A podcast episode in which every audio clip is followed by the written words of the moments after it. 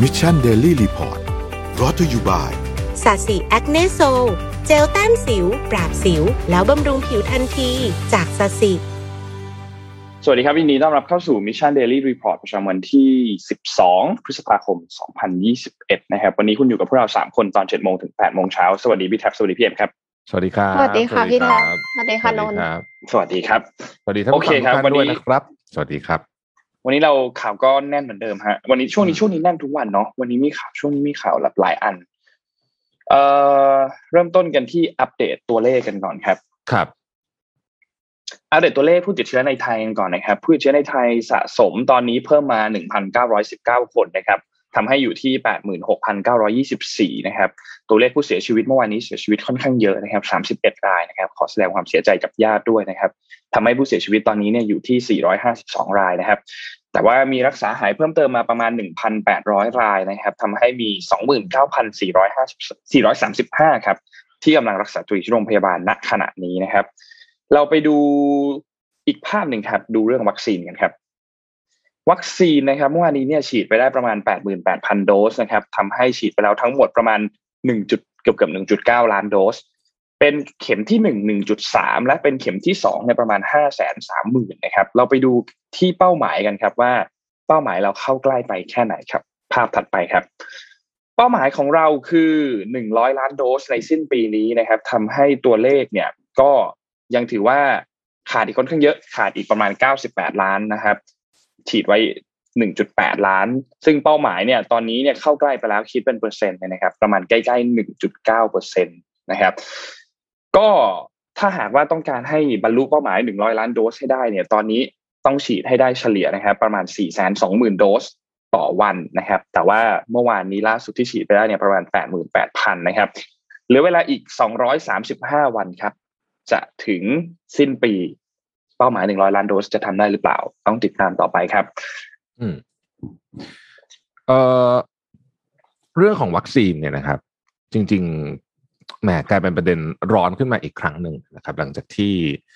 ต้องบอกว่าคนลงทะเบียนไปต่ำกว่าที่คาดนะฮะครับทีนี้เอ่อต้องต้องเรียนแบบนี้ก่อนเมื่อวานนี้เนี่ยมีต้องบอกว่าเป็นสามบุคลากรทางการแพทย์ที่ จะใช้คำว่าอะไรเดียเป็นบูชนียบุคคลของวงการก็ว่าได้ครับนะครับ ออกมารณรงค์เลยนะฮะออกมารณรงค์เลยนะครับ ด้วยการถือป้ายนะฮะเดี๋ยวผมเอาภาพให้ดูนิดนึงดับเอารูปของสามคณะบดีขึ้นให้ดูได้ไหมครับคืออย่างนี้ฮะคือตอนนี้เนี่ยปัญหาประเทศไทยก็เริ่มเริ่มคล้ายๆที่อื่น คือว่าคนไม่ค่อยกล้าฉีดวัคซีนเท่าไหร่เนี่ยนะครับ ซึ่งเมื่อวานนี้เนี่ยทางเอ่อคณะบดีของทางเอ่อ ศิริราชนะครับ จุฬาแล้วก็มหิดลนะครับทั้งสามท่านนี้ก็เรียกว่าเป็นคือก็เป็นอย่างที่บอกกันนะเป็นปูชนียบุคคลของวงการนะฮะสามคณะแพทย์ใหญ่ของประเทศไทยเนี่ย ก็ออกมาเชิญชวนนะนะว่าเออไปไปไปฉีดวัคซีนกันเถอะ เพราะว่ายังไงมันช่วยมากกว่าแน่นอนนะครับเออทีนี้ประกอบกับเมื่อกี้เพิ่งเปิดนะฮะขอภาพสุดท้ายที่ดับพี่ส่งไปครับดาเป็นภาพหัวข่าวของบลูมเบิร์กเช้านี้เลยนะฮะ เช้านี้บลูมเบิร์กพาดหัวข่าวนี่เลยฮะ China Sinovac shot found highly effective in real world study ข้อมูลล่าสุดจากอืมอินโดนีเซียนะครับข้อมูลล่าสุดจากอินโดนีเซียเนี่ยเป็นการเก็บข้อมูลเรื่องของการใช้ซีโนแวคเนี่ยผ่านกลุ่มตัวอย่างประมาณ 25,000 คนนะครับครับในจาการ์ตานี่แหละนะครับ ก็เก็บข้อมูลมานะฮะแล้วก็พบว่านะครับ คนที่ฉีดวัคซีนเนี่ยสามารถที่จะป้องกันการเสียชีวิตได้หนึ่งร้อยเปอร์เซ็นตนะฮะค่ะ แล้วก็ป้องกันการเข้าโรงพยาบาลอาการคืออาการอาการหนักเข้าโรงพยาบาลเนี่ยได้เก้าสิบหกเปอร์เซ็นตนะครับ แล้วก็เอ่อเอ่อป้องกันไอ้ไอ้แบบไอ้เคสเรียกว่าเป็นอะไรนะไม่แสดงอาการเนี่ย ได้เก้าสิบสี่เปอร์เซ็นคือตัวเลขที่สูงอินโดนีเซียมากๆเลยเนี่ยนะคะดีนะฮะดีมาก ๆเลย เอ่อซึ่งตัวเลขตอนแรกนะที่ว่าที่บราซิลที่ต่ำๆเนี่ยเขาก็บอกว่าเดี๋ยวเดี๋ยวพอ Data ชุดใหญ่ออกมาเนี่ยก็เชื่อว่าตัวเลขจะดีขึ้นกว่านี้อีก ต้องอย่างนี้ก่อนอืมต้องอธิบายอย่างนี้ก่อน วัคซีนทำอะไรได้บ้างนะครับ วัคซีนที่เป็นไม่ใช่ mRNA คือไม่ใช่ Moderna กับ Pfizer เนี่ย ตอนนี้ยังไม่มีหลักฐานยืนยัน ว่าจะสามารถทำให้การแพร่ระบาดของเชื้อลดลงได้หรือเปล่า ยังไม่มียังไม่มีเนี่ยขอเน้นคำว่ายังไม่มีแปลไม่แปลว่าไม่รู้จะมีหรือไม่รู้จะมีหรือไม่มีนะฮะแต่ว่ามันมีหลักฐานว่าถ้าเป็นฝั่ง mRNA เนี่ยช่วยลดการแพร่ระบาดของเชื้อได้ แต่ไม่ใช่ว่าจะไม่ลดเพราะตอนนี้ข้อมูลมันยังไม่มาไม่พอนั่นเองนะครับเพราะฉะนั้นเนี่ย อยากเอ่อให้ติดตามเรื่องนี้ อย่างใกล้ชิดนะครับ แล้วก็ เอ่อ เอาพูดจริง ๆ นะอย่าไปคือเมื่อวานนี้ผมคุยกับคุณหมอสองคนนะครับ ซึ่งซึ่งเป็นคุณหมอแบบเด็ก ๆ หน่อยนะฮะก็ก็เดี๋ยวถ้ามีโอกาสอาจจะเรียนเชิญมาในรายการเรานะฮะเอ่อคือคุยกับแกเนี่ย คือตอนนี้แกก็บอกว่าแกต้องพยายามรณรงค์มากๆเลยทุกที่ใครให้ให้มีโอกาสพูดที่ไหนเนี่ยแกจะพยายามพูดว่าเออวัคซีนเนี่ย ยังไงก็ควรจะต้องฉีดนะครับคำถามขออนุญาตเน้นอีกทีหนึ่งคำถามว่าหนึ่ง side effect มีไหมมีครับ มีมีแน่นอนนะฮะแต่เทียบจำนวนแล้วเนี่ย มันต่ำมาก ยกตัวอย่างเช่น อาจจะเป็นเอ่อสี่ในล้านเคส ซึ่ง side effect ลักษณะแบบนี้เนี่ย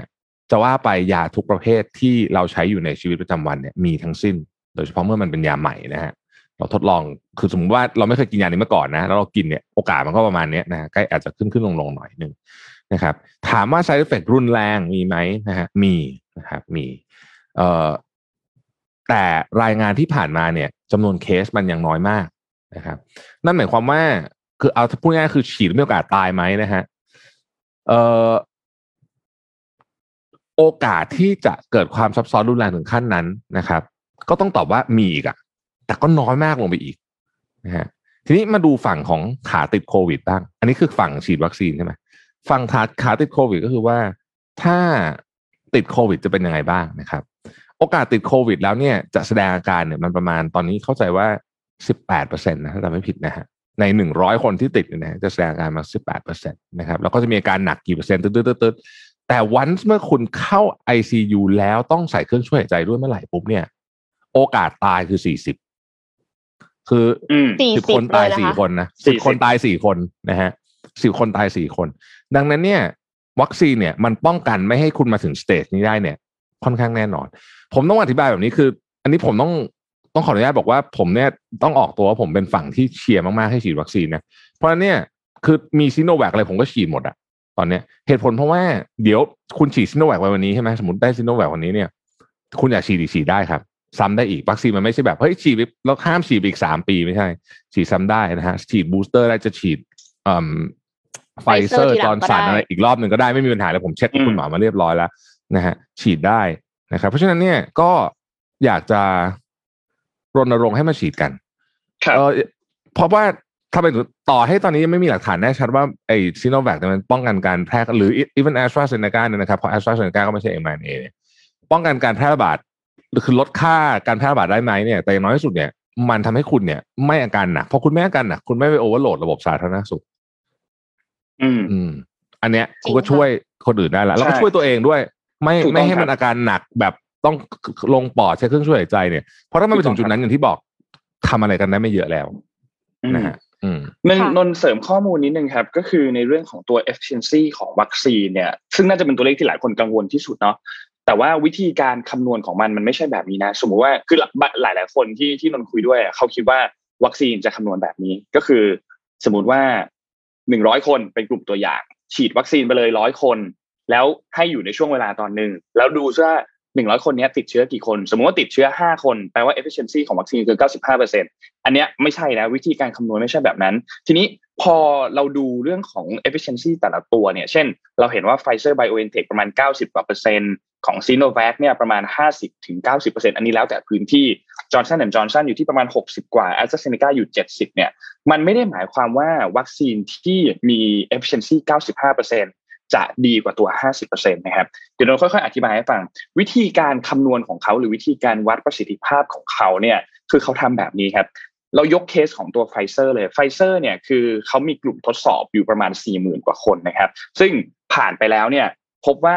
พอฉีดเรียบร้อยแล้วเนี่ยพบว่ามี 170 คนที่ติดโควิด -19 แต่ว่าวิธีการคำนวณของเขาเนี่ยเป็นแบบนี้ครับเขาแบ่งเป็นครึ่งครึ่งครับ ครึ่งหนึ่งได้รับวัคซีนจริง ครึ่งหนึ่งได้รับวัคซีนหลอก และทีนี้ผ่านไปด้วยด้วยด้วยเขาเรียกว่าด้วยสิ่งแวดล้อมที่เหมือนกันเนี่ยนะครับ อยู่ในพื้นที่เดียวกันเนี่ยนะครับ พอผ่านไปปุ๊บแล้วมาเทียบกันว่าตัวเลขฝั่งไหนเป็นอย่างไรบ้าง เช่น สมมุติว่าถ้ามันมาเป็นตัวเลขที่ผู้ที่ติดเชื้อเนี่ยหนึ่งร้อยเจ็ดสิบคน แล้วหนึ่งร้อยเจ็ดสิบคนนี้เนี่ยแบ่งเป็นฝั่งไหนบ้าง สมมุติว่าแบ่งเป็นแปดสิบห้าคนคือฝั่งที่ฉีดวัคซีนจริงแปดสิบห้าคนคือฝั่งที่ฉีดวัคซีนปลอม ถ้าแบบนี้เนี่ย efficiency คือห้าสิบเปอร์เซ็นห้าสิบเปอร์เซ็นในที่นี้ก็คือคนที่ติดไวรัส และคนคนที่ติดไวรัส คือคนที่ได้รับทั้งวัคซีนจริง และวัคซีนปลอมในขณะที่เท่ากัน efficiency คือห้าสิบเปอร์เซ็นถ้าประสิทธิภาพร้อยเปอร์เซ็นเป็นยังไง ประสิทธิภาพร้อยเปอร์เซ็นคือหนึ่งร้อยเจ็ดสิบคนที่ติดเชื้อเป็นผู้ที่ได้รับวัคซีนหลอกทั้งหมด ส่วนผู้ที่ได้รับวัคซีนจริง ไม่มีใครติดเลย แบบนี้คือ efficiency หนึ่งร้อยเปอร์เซ็นและ efficiency ศูนย์เปอร์เซ็นเป็นยังไงศูนย์เปอร์เซ็นคือ กลุ่มที่ไม่ได้รับวัคซีนเลย ไม่ติดเชื้อเลย ส่วนกลุ่มที่รับวัคซีนติดเชื้อทั้งหมด นี่คือ efficiency ศูนย์เปอร์เซ็นและถ้าเข้าใจละ ถ้าตามที่ไฟเซอร์ได้รับผลออกมาก็คือ efficiency ประมาณ 95%เป็นยังไง 95%คือมี 8 คนที่ได้รับวัคซีนจริง แล้วติดเชื้อ ส่วนอีก 162 คน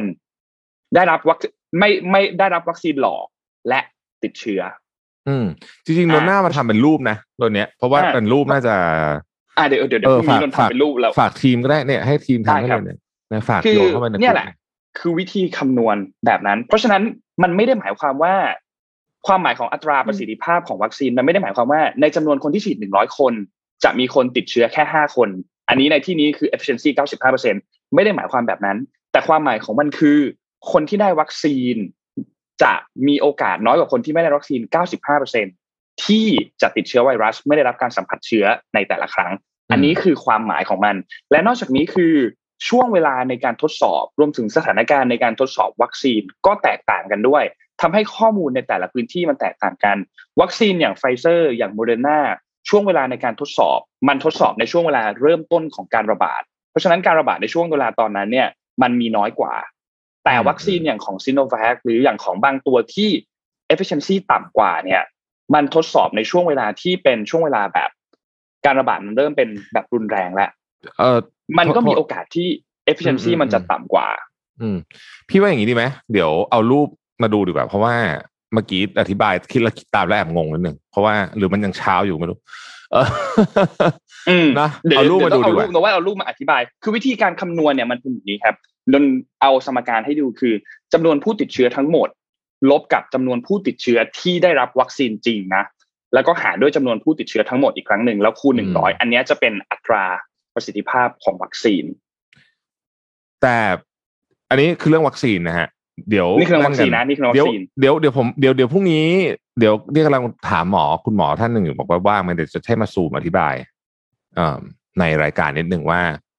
เอานนเข้ามันใจจริงมัผินดเป็นเหรยังอไงกันแน่มันมีมีข้อมูลที่ผิดเหรอ เพราะเดี๋ยวว่า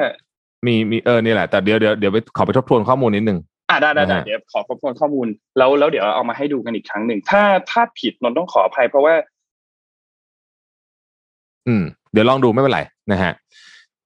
เออนนเสียงดับไปแล้วค่ะ เสียงนนท์หายไป ไอ้ที่ค่ะที่ขอขอเพิ่มเรื่องของ เอ่อ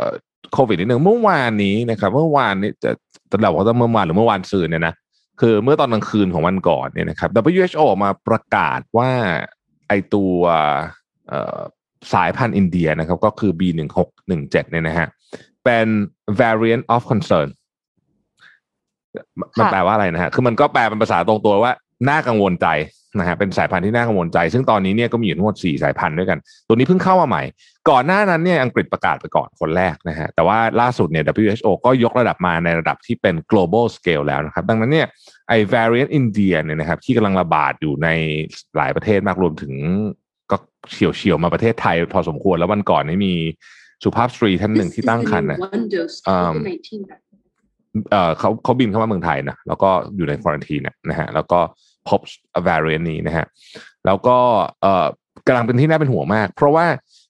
คือมันประกอบไปกับข่าวหนึ่ง ซึ่งฟังแล้วก็ไม่สบายใจเลยก็คือว่า ไม่รู้ใครได้อ่านข่าวหรือเปล่าว่าเออมีคนลักลอบข้ามชายแดนมาครับ เยอะมากบางวันจับได้เป็นร้อยอะ ในหนึ่งวันอะ แล้วแล้วมาจากเมียนมาซึ่งเมียนมาเนี่ย อีกข้างหนึงคืออินเดียนะฮะอันนี้ก็ก็น่าเป็นห่วงนะฮะน่าเป็นห่วงน่าเป็นห่วง นะครับเออเอ่อเอ็มขออัปเดตเรื่องวัคซีนนิดนึงครับได้ไหมคะครับเอ็มแต่ครับว่าเป็นวัคซีนของไฟเซอร์ค่ะ คือครับล่าสุดเนี่ย FDA อนุญาตให้ใช้วัคซีนไฟเซอร์ไบโอเอนเทคกับวัยรุ่นอายุ 12-15 ปีในกรณีฉุกเฉินแล้วนะคะ ไฟเซอร์เนี่ยคือแต่เดิมมีแต่วัคซีนผู้ใหญ่นะคะ ก็คืออายุ 16 ปีขึ้นไป แต่ว่าล่าสุด FDA อนุญาตให้ใช้กับวัยรุ่นอายุ 12-10ปี10 12-15 ปีในกรณีฉุกเฉิน เพราะว่าก่อนหน้านี้ค่ะ มีงานวิจัยออกมานะคะ ของไฟเซอร์เองเนี่ยเขา test ในกลุ่มวัยรุ่นเนี่ยจำนวน 2,000 กว่าคนเมื่อต้นปีที่ผ่านมาค่ะ พบว่าวัคซีนไฟเซอร์มีประสิทธิภาพ 100%คือกลุ่มที่ให้วัคซีนหลอกเนี่ย มีคนติดโควิด -19 18 คน แต่กลุ่มที่ได้วัคซีนไฟเซอร์เนี่ยไม่มีคนติดโควิด -19 แม้แต่คนเดียวนะคะ คือสร้างภูมิคุ้มกันป้องกันการติดโควิด -19 ได้ดีมากเขาบอกว่าดีกว่าในกลุ่ม 16 ปีขึ้นไปอีกนะคะ โดยเฉลี่ย แล้วผลข้างเคียงที่เจอเนี่ยก็เป็นลักษณะเดียวกันกับผู้ใหญ่เลยค่ะ วัยรุ่นเนี่ยมีจำนวนหมายถึงว่าอายุ 12-15 ปีเนี่ยเขาบอกว่ามีจำนวน 20%ของประชากรอเมริกันนะคะ ดังนั้นถ้าสมมติว่าฉีดครบ 20%นี้เนี่ยมันจะเป็นม l ส s ต n นที่สำคัญที่จะนำไปสู่ภูมิคุ้มกันหมู่ เพราะว่าภูมิคุ้มกันหมู่เนี่ยจะเกิดขึ้นได้ก็ต่อเมื่อคนในประเทศเนี่ยมีภูมิ ไม่ว่าจะเป็นจากการหายจากโควิด -19 หรือว่าจากการฉีดวัคซีนเนี่ยรวมกันอย่างน้อย 70-85%แล้วก็วัยรุ่นกลุ่มนี้เนี่ย ก็คือจะต้องใช้สองโดสเช่นเดียวกันกับผู้ใหญ่ค่ะ แล้วไฟเซอร์เองก็มีแผนที่จะขออนุญาตฉีดในเด็กที่เด็กกว่านี้นะคะ แล้วก็ไปจนถึงฉีดในทารกในลำดับถัดไปค่ะ คือคาดว่าจะขออนุญาตเป็นลำดับขั้นนะนะคะ แต่ว่าจะสิ้นสุดภายในปีนี้ แล้วก็จะสามารถฉีดในทารกในปีหน้าต้นปีหน้าได้ค่ะ แต่ว่าอาจารย์แพทย์ที่ Columbia University นะคะ ก็รู้สึกว่า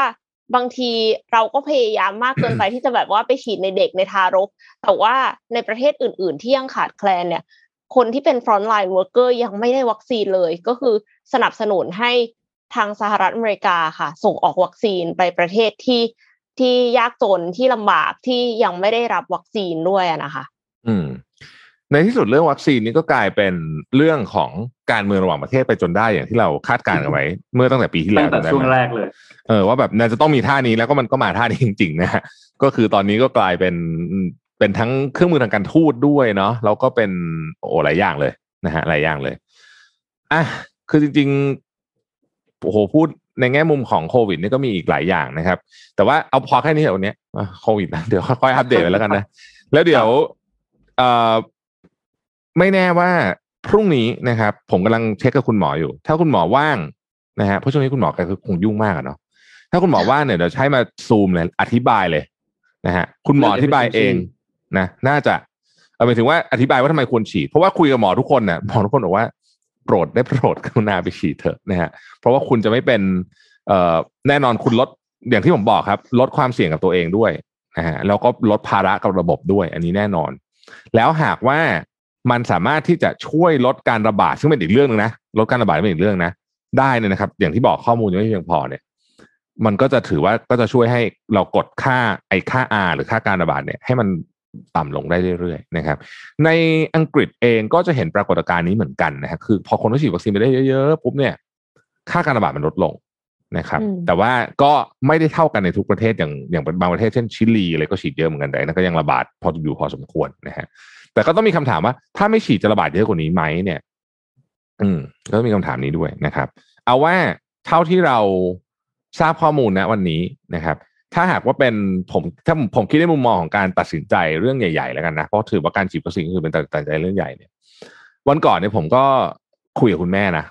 บอกว่าเนี่ยเรื่องเนี้ยเรื่องเรื่องวัคซีนเนี่ยนะฮะก็แน่นอนอะคุณแม่ผมก็มีความลังเลนะครับ ผมก็บอกว่างี้โอเค เราคิดแบบนี้แล้วกัน เวลาเราตัดสินใจเรื่องใหญ่ๆ เช่น เราตัดสินใจจะลงทุนในธุรกิจใหม่ หรือว่าจะ expand ธุรกิจเดิมจะออกอะไรอย่างเงี้ย ทุกครั้งเนี่ยเราไม่มีทางรู้ข้อมูลร้อยเปอร์เซ็นต์อันดับที่หนึ่งนะฮะ เป็นไปไม่ได้ที่เราจะรู้ข้อมูลร้อยเปอร์เซ็นต์เราตัดสินใจ base on เวลา เพราะว่าทุกอย่างมันมีไทม์ไลน์นะนึกออกไหมการที่เราไม่ฉีดวัคซีนอีกหนึ่งวัน ก็คือความเสี่ยงเพิ่มขึ้นอีกหนึ่งวัน เพราะฉะนั้นเราตัดสินใจ base on เวลาที่เราที่เรามีอยู่ตอนนี้เอิ่มในทางการตัดสินใจเนี่ย เราก็ดูว่าโอเค วันนี้เรามีข้อมูลอะไรบ้างนะครับ ที่ที่ที่มีอยู่ในมือมากที่สุดนะฮะแล้วก็ดูความเสี่ยง สิ่งที่เราทำเราเรียกว่า risk assessment ทำทุกครั้งอะเวลาทำ project อะใช่ไหมทำ risk assessment นะฮะถ้าสมมุติว่า benefit ก็คือผลของมันเนี่ยโอกาสที่จะเกิดผลดีอะใช้คำนี้แล้วกันโอกาสที่จะเกิดผลดีเนี่ย สูงกว่าโอกาสที่จะเกิดผลเสีย เยอะๆนะครับ แม้ว่าจะยังมีความเสี่ยงบ้างแน่นอนทุกอันมันมีความเสี่ยงหมดแหละนะครับเวลาจะเลือกทำตัดสินใจแบบนี้เนี่ย เราก็เดินหน้านะครับ แต่ถ้าเกิดความเสี่ยงกับ คือโอกาสที่จะเกิดเรื่องดีๆโอกาสที่จะเกิดเรื่องไม่ดีเนี่ย มันแย่พอกันเนี่ยนะไอเนี่ยถือว่าความเสี่ยงสูงแบบนี้อาจจะไม่ทำนะฮะอืมนะอันนั้นอย่างนั้นเรียกการพนันนะฮะคือแบบออกหัวก็ได้ออกก้อยก็ได้นะครับเพราะฉะนั้นเวลาผมอธิบายให้กับ คือเราจะอธิบายต้องอธิบายในมุมที่เราเข้าใจด้วยนะผมผมกับคุณพ่อคุณแม่คุยงานกันบ่อยใช่ไหมเพราะฉะนั้นเนี่ยก็ก็อธิบายแบบเนี้ยแกก็เก็ตอืมแกก็เข้าใจนะฮะอะ ไปต่อไหมคะ ไปต่อครับ ค่ะอืมเอ่อเอ็มขอพาไปเปลี่ยนบรรยากาศกันบ้างนะคะ เป็นเรื่องของแกดเจิตค่ะ แต่ว่าเป็นแกดเจิตที่พิเศษมากๆเลยนะคะ ขอภาพ M 2.1 เพราะว่ามันเป็นโซล่าโซล่าเซลล์ที่มันงอได้ แล้วเสร็จแล้วค่อยเอามาทำเป็น gadget บริษัทเนี้ยนะคะ ชื่อว่า e x e g e r เนี่ยนะคะเป็นเป็นบริษัทผู้ผลิตโซลาเซลล์ที่งอได้เนี่ยเขาให้ชื่อว่า Powerfoyle เพิ่งระดมทุนไป 38 ล้านเหรียญสหรัฐ TechCrunch เขาก็เลยเอามาลง เพราะ TechCrunch เอามาลงแล้วเอ็มก็รู้สึกว่าเฮ้ยทำไมเอ็มไม่รู้เคยได้ยินบริษัทนี้มาก่อนเลยอะค่ะ แต่ว่าเราก็สงสัยด้วยว่าโซลาร์เซลล์ที่งอได้เนี่ย มันเอาไปทำอะไร แล้วก็คนพบว่ามันคือเอามาทำแกดเจิตค่ะ แกดเจิตสองตัว เราไปดูกันเลยดีกว่าค่ะ ว่ามีอะไรบ้างนะคะภาพถัดไป นี่ค่ะ หูฟังค่ะ แล้วเป็นหูฟังที่ completely wireless completely wireless เพราะอะไร เพราะว่ามันไม่ต้องเสียบชาร์จค่ะ เนื่องจากว่ามันชาร์จตัวเองได้ พิเศษมากๆตรงที่ไม่ต้องออกไปแบบว่ารับแสงแดดเท่านั้นถึงจะชาร์จได้ ไฟในบ้าน ไฟในอาคารเนี่ย ก็ชาร์จได้เช่นเดียวกันค่ะ เพราะฉะนั้นมันก็เลย self sustainable แล้วมันก็มี noise cancelling ด้วยนะคะ ก็คือเป็นหูฟังดีๆ ปกติเลยเนี่ยแหละ เพราะว่ามันผลิตโดยบริษัท ที่ทำหูฟังอยู่แล้วค่ะ ชื่อว่า Urbanista ทั้ง Urbanista และ e s i g e r นะคะ เป็นบริษัทสัญชาติสวีเดนทั้งสองแห่งเลยค่ะ คิดดูสแกนดิเนเวียคนน้อยมากนะสวีเดนก็คนไม่เยอะ แต่ว่าเขามีแบบบริษัทที่เออทำของเจ๋งๆขึ้นมาค่ะ เขาบอกว่าหูฟังเนี้ยเหมือนสังเคราะห์แสงได้เลย เพราะว่าสามารถที่จะเปลี่ยนแสงเป็นพลังงาน ไม่ว่าจะเป็นแสงข้างนอกหรือว่าแสงในอาคารนะคะ แล้วก็ระบบตัดเสียงภายนอก และมีเซ็นเซอร์รู้ว่าเราถอดหูฟังเมื่อไหร่ สมมุติว่าเราเปิดเพลงอยู่อะแล้วเราถอดหูฟังอะ เพลงมันจะพอสเลยนะคะ เพื่อ privacy ของเราอืมแต่ว่ายังไม่ทราบราคาค่ะ คือเขาใช้วิธีว่าคล้ายๆ เหมือนแบบ Kickstarter หน่อยๆอะคือให้ไปสมัครรับข่าวสารแล้วก็ pre-order ได้ที่เว็บของ urbanista.com และมีตัวหนึ่งค่ะ ตัวนี้คือเอ่อเป็นเฮลเมตก็คือหมวกกันน็อก Smart- จะเป็นหมวกกัน Smart helmet น็อกอืมใช่จะเป็นหมวกกันน็อกสำหรับคนที่ขี่จักรยาน ไม่ได้เป็นหมวกกันน็อกสำหรับสำหรับคนที่ขี่มอเตอร์ไซค์อะนะคะครับคืออันเนี้ย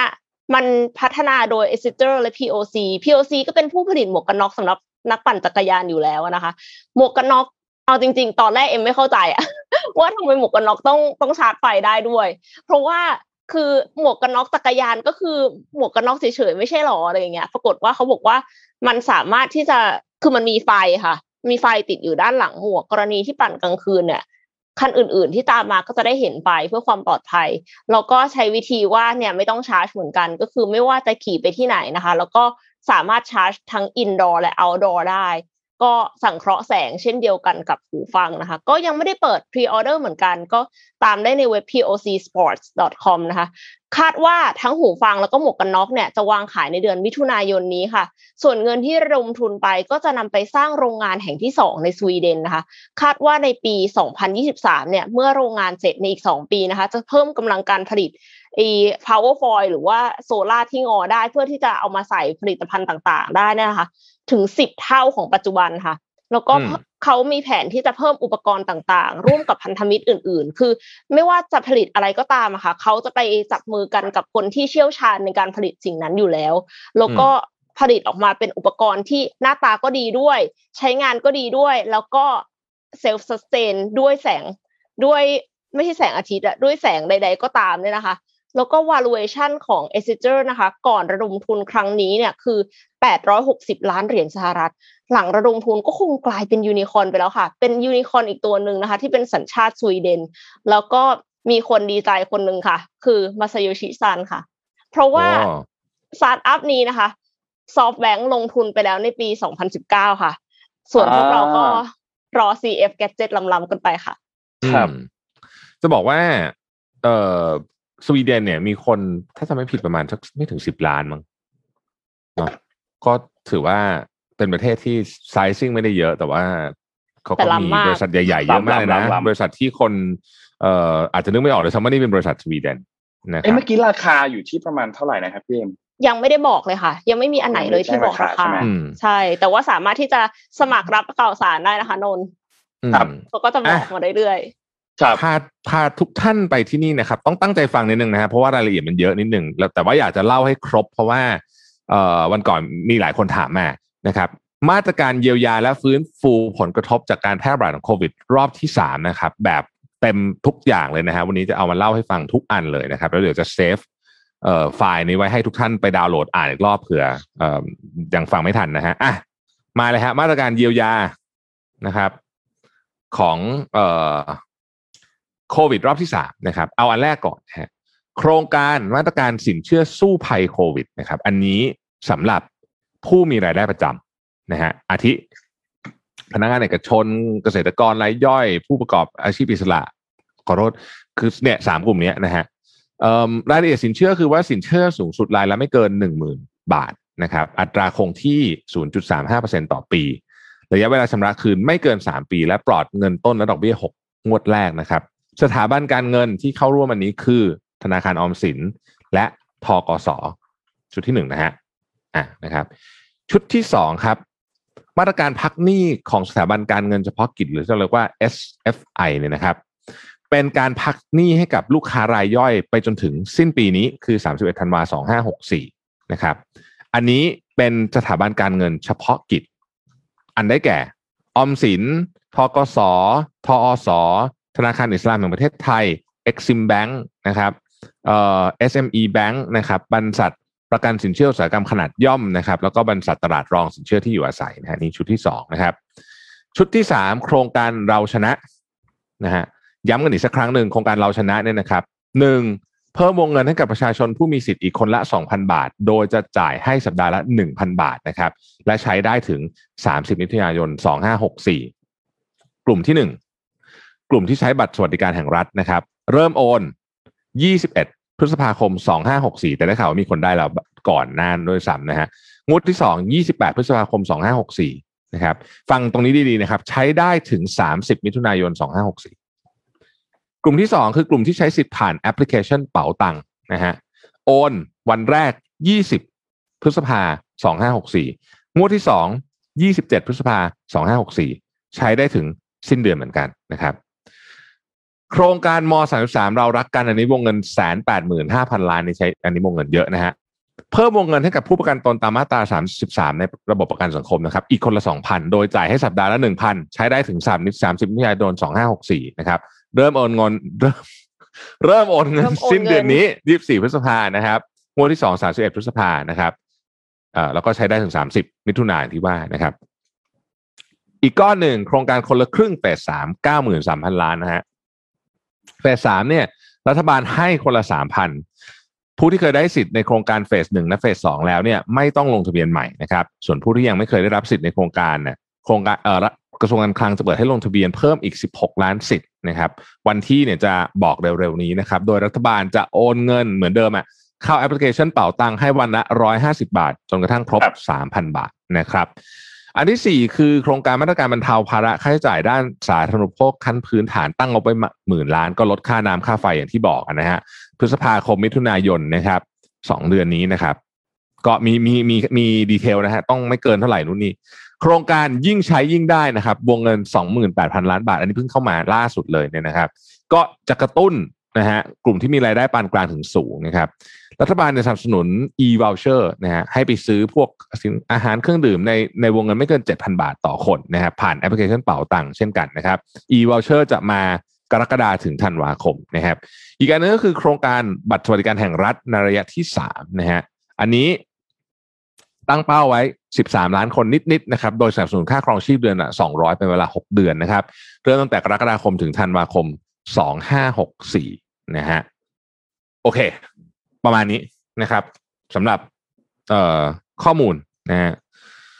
เยอะเหมือนกันเนาะสำหรับเยอะมาตรการรอบนี้นะฮะก็มีหลากหลายนะครับไม่มีหลากหลาย แต่ว่าก็ใช่ไปดูแล้วกันว่าคุณอยู่กลุ่มไหนนะฮะจะใช้สิทธิ์กลุ่มไหนก็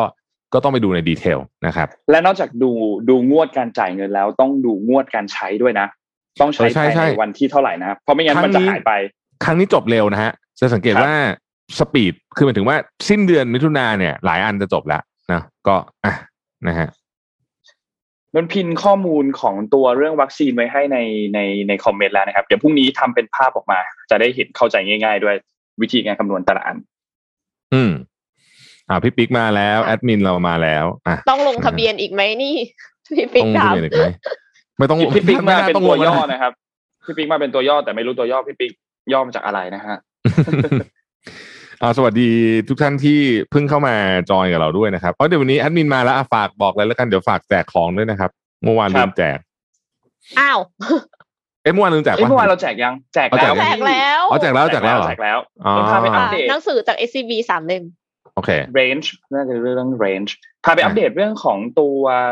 อ่าสถานการณ์ที่เมียนมาบ้างครับ สถานการณ์ที่เมียนมาเนี่ยเรื่องแรกนะครับคือผลกระทบที่เกิดขึ้นจากการรัฐประหารนะครับ ตอนนี้เนี่ยทางด้านของคือสำนักข่าวเอัลจ z ซีราเนี่ยนะครับได้มีการรายงานผลกระทบที่เกิดขึ้นนะครับ พบว่ามีเขาเรียกว่าเป็นชนกลุ่มน้อยเนี่ยนะครับ มีหลายกลุ่มนะครับ ประมาณ 20 กลุ่มทั่วประเทศเนี่ยนะครับ มีบางส่วนที่พรมแดนติดกับไทยติดกับจีนติดกับอินเดียเนี่ยครับตอนนี้เนี่ยด้วยความที่สถานการณ์ในในเมียนมาไม่ค่อยดีเท่าไหร่ทำให้แต่ละกลุ่มเนี่ยต้องมีการ หาวิธีการป้องกันในเรื่องของการระบาดโควิด -19 ด้วยตัวเองนะครับ ไม่ว่าจะเป็นในเรื่องของการจัดหา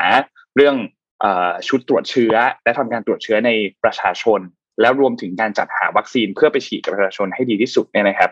มียกตัวอย่างสองกลุ่มนะครับ ก็คือสหภาพแห่งชาติกะเหรี่ยงนะครับ แล้วก็องค์กรขชินอิสระนะครับหรือว่า KIO เนี่ยนะครับ เป็นสองชนกลุ่มน้อยนะครับที่ตอนนี้เนี่ย ออกมาพยายามในการป้องกันโควิด -19 นะครับอย่างในสองหัวข้อที่นนบอกมานะครับ ซึ่ง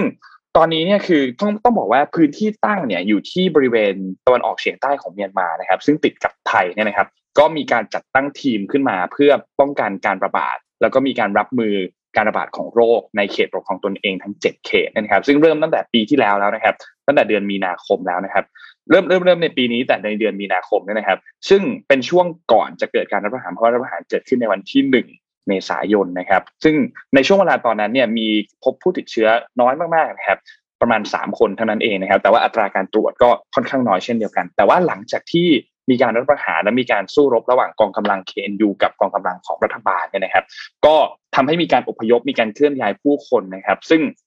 แน่นอนว่าก็มีโอกาสที่จะพบผู้ติดเชื้อเพิ่มเติมขึ้นมาด้วยนะครับทำให้ตอนนี้เนี่ยสถานการณ์ก็ดูเหมือนจะไม่ค่อยดีเท่าไหร่นะครับ ทางด้านของหัวหน้าคณะกรรมการรับมือโควิด -19 ของกลุ่ม KIO นะครับ ออกมาเปิดเผยบอกว่า คือทางคณะกรรมการเนี่ยก็ยังคงเดินหน้ารับมือโควิดต่อ แต่ว่าไม่สามารถที่จะตั้งด่านตรวจเพื่อเฝ้าระวังความเคลื่อนไหวของพื้นที่ได้ เพราะว่าเกิดรัฐประหารเกิดขึ้นเนี่ยนะครับทำให้สถานการณ์ตอนนี้น่าเป็นห่วงครับ อัปเดตในเรื่องของวัคซีนเนี่ยคือเรามีข้อมูลเฉพาะชนกลุ่มน้อยบางกลุ่มเท่านั้นนะครับอย่างกลุ่มของ KIO เนี่ยฉีดวัคซีนไปได้แล้วประมาณ 20,000 คนนะครับโดยใช้วัคซีนจากของซีโนแวคที่ได้รับความช่วยเหลือจากทางด้านของสภากาชาดจีนนะครับ ซึ่งคาดว่าจะมีการส่งไปได้เพิ่มเติมหลังจากนี้ แต่ว่าอย่างไรก็ตามบางชุมชนเองเนี่ยแม้ว่าจะได้รับวัคซีนตัวซีโนแวคของจีนเช่นเดียวกันซีโนแวคไบโอเอ็นเทคเนี่ยนะครับ แต่ว่าก็ยังกังวลในเรื่องความปลอดภัยของวัคซีน เพราะว่าวัคซีนเองยังไม่ได้รับความ รับรองจากทางด้านของ WHO นะครับ ก็เลยยังมีความกังวลอยู่สำหรับชนกลุ่มน้อยบางกลุ่มนะครับ ทีนี้ตัดภาพมาที่ทางด้านขององซันซูจีครับ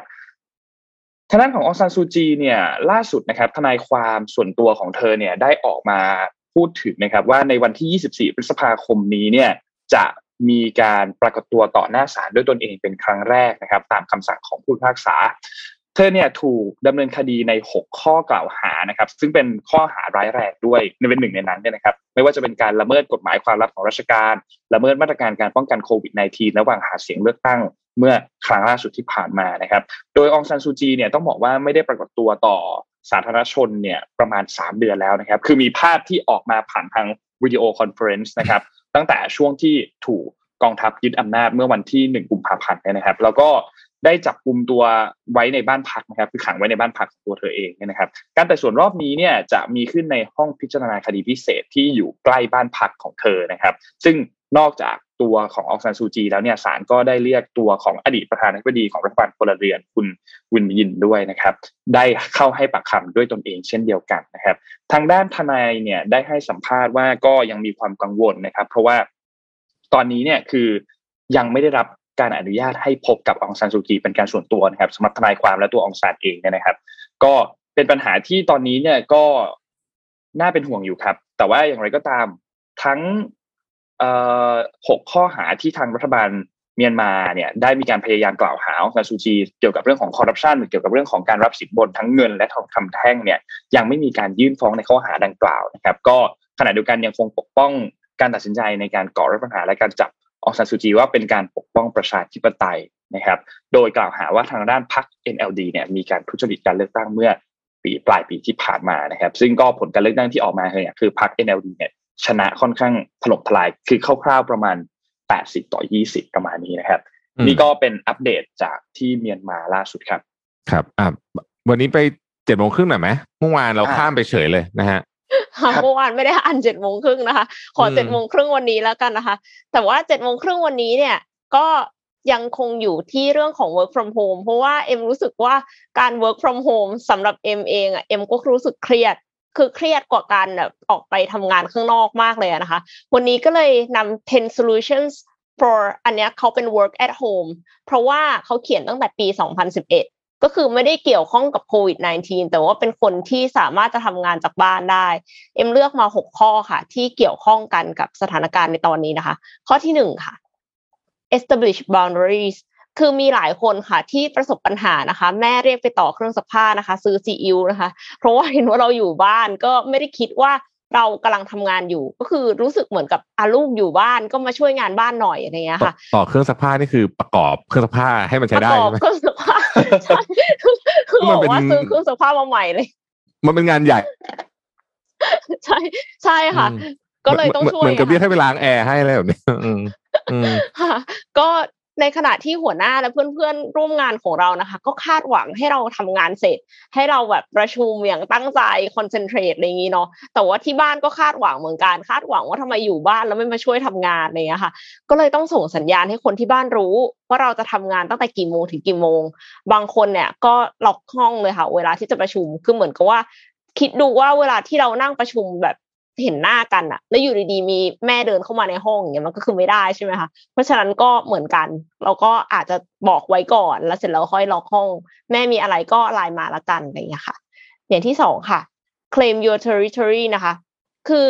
อยากจะให้จัดมุมไว้ทำงานโดยเฉพาะสารภาพตรงๆว่าเอ็มอะไม่มีเอ็มทำงานในห้องนอน ซึ่งการทำงานในห้องนอนเนี่ยมันจะทำให้เรานอนไม่หลับด้วย คือเหมือนกับ เราทำงานก็อยู่ในห้องนี้ นอนพักผ่อนก็อยู่ในห้องนี้ นอนหลับก็อยู่ในห้องนี้อย่างเงี้ยค่ะ คือมันก็เลยกลายเป็นว่าไม่ได้สามารถที่จะแยกกันชัดเจนว่าตรงนี้คือออฟฟิศเรานั่งทำงานเราตั้งใจทำงานเสร็จแล้วพอเลิกงานเราก็ลุกจากออฟฟิศเราก็ไม่ทำแล้วอย่างเงี้ยค่ะคือควรจะจัดมุมที่เอาไว้ทำงานเป็นกิจลักษณะเลย และเวลาที่ลุกจากตรงนั้นก็คือเราจะพักผ่อนแล้วทำเป็นเหมือนกับว่าเรามีออฟฟิศส่วนตัวอยู่ในบ้านนะคะ ต่อมาค่ะ อย่างที่สามคือ dress to de-stress คือหลาย ๆ คนนะคะพอทำงานแล้วไม่จำเป็นจะต้อง ไม่จำเป็นจะต้องพบปะผู้คน บางคนคุยวิดีโอคอลไม่เปิดกล้อง ก็คือเหมือนคุย Clubhouse เลย ไม่เปิดกล้องนะคะ ก็ไม่แต่งตัวค่ะ พอไม่แต่งตัวเนี่ย มันก็เหมือนกับอารมณ์มันคือเฉื่อยอะแล้วคือการที่เราใส่ชุด professional ค่ะ มันทำให้เรารู้สึกว่าเรากำลังเป็นมืออาชีพ เราต้องทำงานแบบมืออาชีพนะคะ และการแต่งตัวดีเนี่ยก็สามารถสร้างความมั่นใจให้กับเราได้ นึกถึงเวลาที่เราไป present งานค่ะ แล้วเราแต่งตัวไม่ดีไปหรือว่าชุดเราเลอะอย่างเงี้ยค่ะ มันก็สร้างความรู้สึกว่าเราไม่มั่นใจใช่ไหมคะ อันนี้ก็คือเป็นในทางกลับกัน ถ้าเราแต่งตัวดีเนี่ย เราก็จะรู้สึกมั่นใจ มันเป็นเรื่องของ psychology จะทำให้เราเนี่ยมีความสามารถในการ handle stress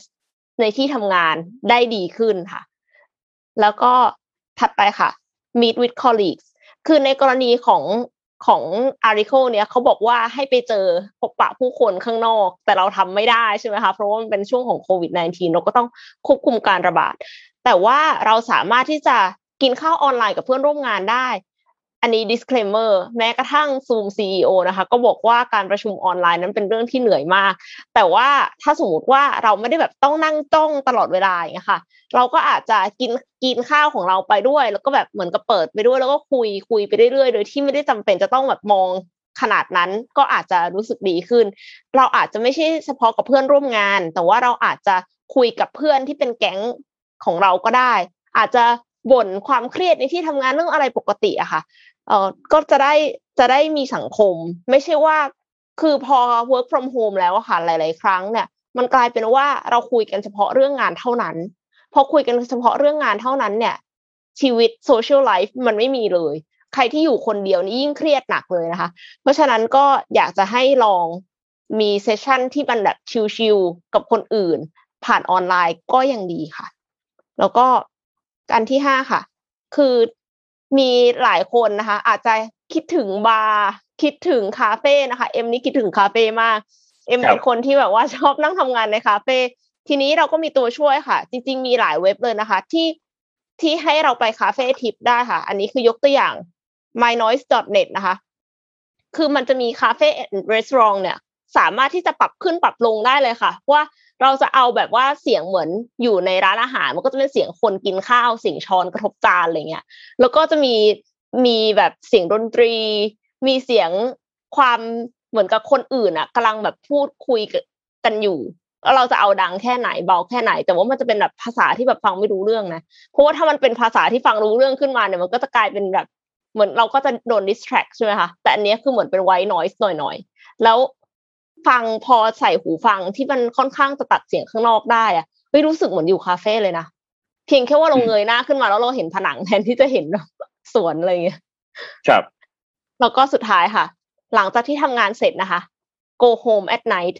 ถึงแม้ว่าเราจะ work from home อยู่แล้ว แต่ว่าอย่างที่บอกค่ะ ถ้าเราเคลม territory หนึ่งนะคะ เป็นมุมของเราเพื่อเอาไว้ในการทำงานเนี่ย เราสามารถที่จะลุกจากตรงนั้น แล้วก็ไปตรงอื่นเพื่อที่จะออกกำลังกาย เล่นกับหมาหรือว่าทำงานบ้านอะไรเงี้ยค่ะมันก็จะช่วยได้ในเรื่องของว่า เราก็จะอันปลักตัวเองจากการทำงาน คือเปรียบเสมือนกับว่า เราออกไปออฟฟิศกลับมาบ้าน แล้วเราก็ผ่อนคลาย เราก็เลยจะได้สามารถที่จะนอนหลับสบาย แล้วก็ลุกขึ้นมาพร้อมทำงานในวันต่อไปได้ค่ะจบแล้วค่ะ ครับอืมเออแต่ว่าการที่ work from home นานๆเนี่ยทำให้รู้สึกว่า เข้าใจแล้วว่าไอ้คำว่ามนุษย์เป็นสัตว์สังคมเนี่ยมันแปลว่าอะไรนะจ ริงรู้สึคกรับว่าอยู่บ้านนานๆแล้วก็จะแบบเริ่มคือมันมันครั้งนี้นี่มันแปลกเพราะว่าเราเจอคนอื่นไม่ได้ด้วยไง คือปกติเนี่ยใช่ค่ะถ้าเป็นทำงานปกติที่เขาทำงานที่บ้านนะเขาก็ออกไปคาเฟ่ไปอะไรนั่นนั่นที่น้องเอ็มว่าให้มันไปทำงานข้างนอกบ้างอะไรบ้างแก้เบื่ครัอบอะไรเงี้ย เบื่อเบื่อๆก็ไปวิ่งที่สวนอะไรเงี้ย นี่มันทำอะไรไม่ได้ทุกอย่าง มันก็เลยทำได้แต่งานอย่างเดียวเครียดมาก อืม ทีนี้มันน่าสนใจนะว่า เออ คิดว่าคราวนี้เนี่ย เออมาแทชวนคุยดีกว่า แจกแจกนี่แล้วกันแจกสาสิสิบรางวัลมา ชวนทุกท่านคุยดีกว่าว่า คิดว่า ตัวเองอะจะได้กลับไปทำถ้าถ้า work from home อยู่นะตอนนี้นะคิดว่าจะได้กลับไปทำงานที่ออฟฟิศเมื่อไหร่อืมดีไหมแล้วก็มามาดูเป็นแบบกึ่งกึ่งๆผลโหวตแล้วกันนะว่ามีเราจะมีกลับคอมเมนต์มีคอมเมนต์ก่อนหน้านี้บอกว่ารถไฟแน่นแล้วนะคะ รถไฟแบบรถไฟฟ้าอะไรอย่างเงี้ยรถไฟฟ้าไม่แน่ใจเหมือนกันว่าตกลงยัง work from home กันอยู่ไหม อุ้ยตอนนี้น่าจะยังบริษัทน่าที่จะ work ยัง from home work ได้น่าจะอยู่นะ work from home มั้งโอ้โหเดือดขนาดนี้ ตัวเลขยังใกล้ๆตัวเลขแบบนี้สองพันอยู่เลย นะ เดือดเดือดเดือดพอๆกับวันแรกที่ที่ที่เรากลัวกันมากๆอะนะอืมอะพี่ขออนุญาตพาไปที่เรื่องนี้นิดหนึ่งครับ เรื่องของตัวเลขทางเศรษฐกิจนะฮะครับแหมตอนนี้ก็ต้องมาปรับประมาณการกันวุ่นเลยล่ะนะครับ เชื่อว่าหลายคนตอนนี้เนี่ยเอ่อ forecast ที่เคยทำไว้ต้นปีก็ คว้างทิ้งไปแล้วขออนุญาตใช้คำว่าคว้างทิ้งเลยนะครับเพราะว่าเซ็งนะคว้างทิ้งครับอะไม่เป็นไรนะก็โอเคนะครับเอาใหม่เอาใหม่เราเริ่มใหม่ เราก็มาคุยกันใหม่เรื่องนี้แล้วกันนะครับ ล่าสุดเนี่ยนะฮะเดี๋ยวเอ่อดับขึ้นสไลด์ไปเรื่อยๆตามที่พี่พี่เล่ากันนะครับเอ่อ EIC เนี่ยปรับประมาณการนะครับ ครั้งนี้ปรับลดจาก 2.6 เหลือ 2.0 เดี๋ยวจะลงรายละเอียดให้ฟังนะครับ จากโควิดระลอก 3 นี่แหละ นะฮะแม้จะได้รับแรงสนับสนุนจากภาคส่งออกที่มีแนวโน้มเติบโตดีกว่าคาดนะครับแล้วก็มีเม็ดเงินกระตุ้นเศรษฐกิจเพิ่มเติม แต่ก็ยังถูกปรับประมาณการลงอยู่ดีนะครับเอาเราเข้ามาทีละ sector นะครับอันที่หนึ่งครับคือภาคการส่งออกเติบโตดีนะครับภาคการส่งออกไทยเนี่ยมีแนวโน้มฟื้นเร็วกว่าคาดนะครับ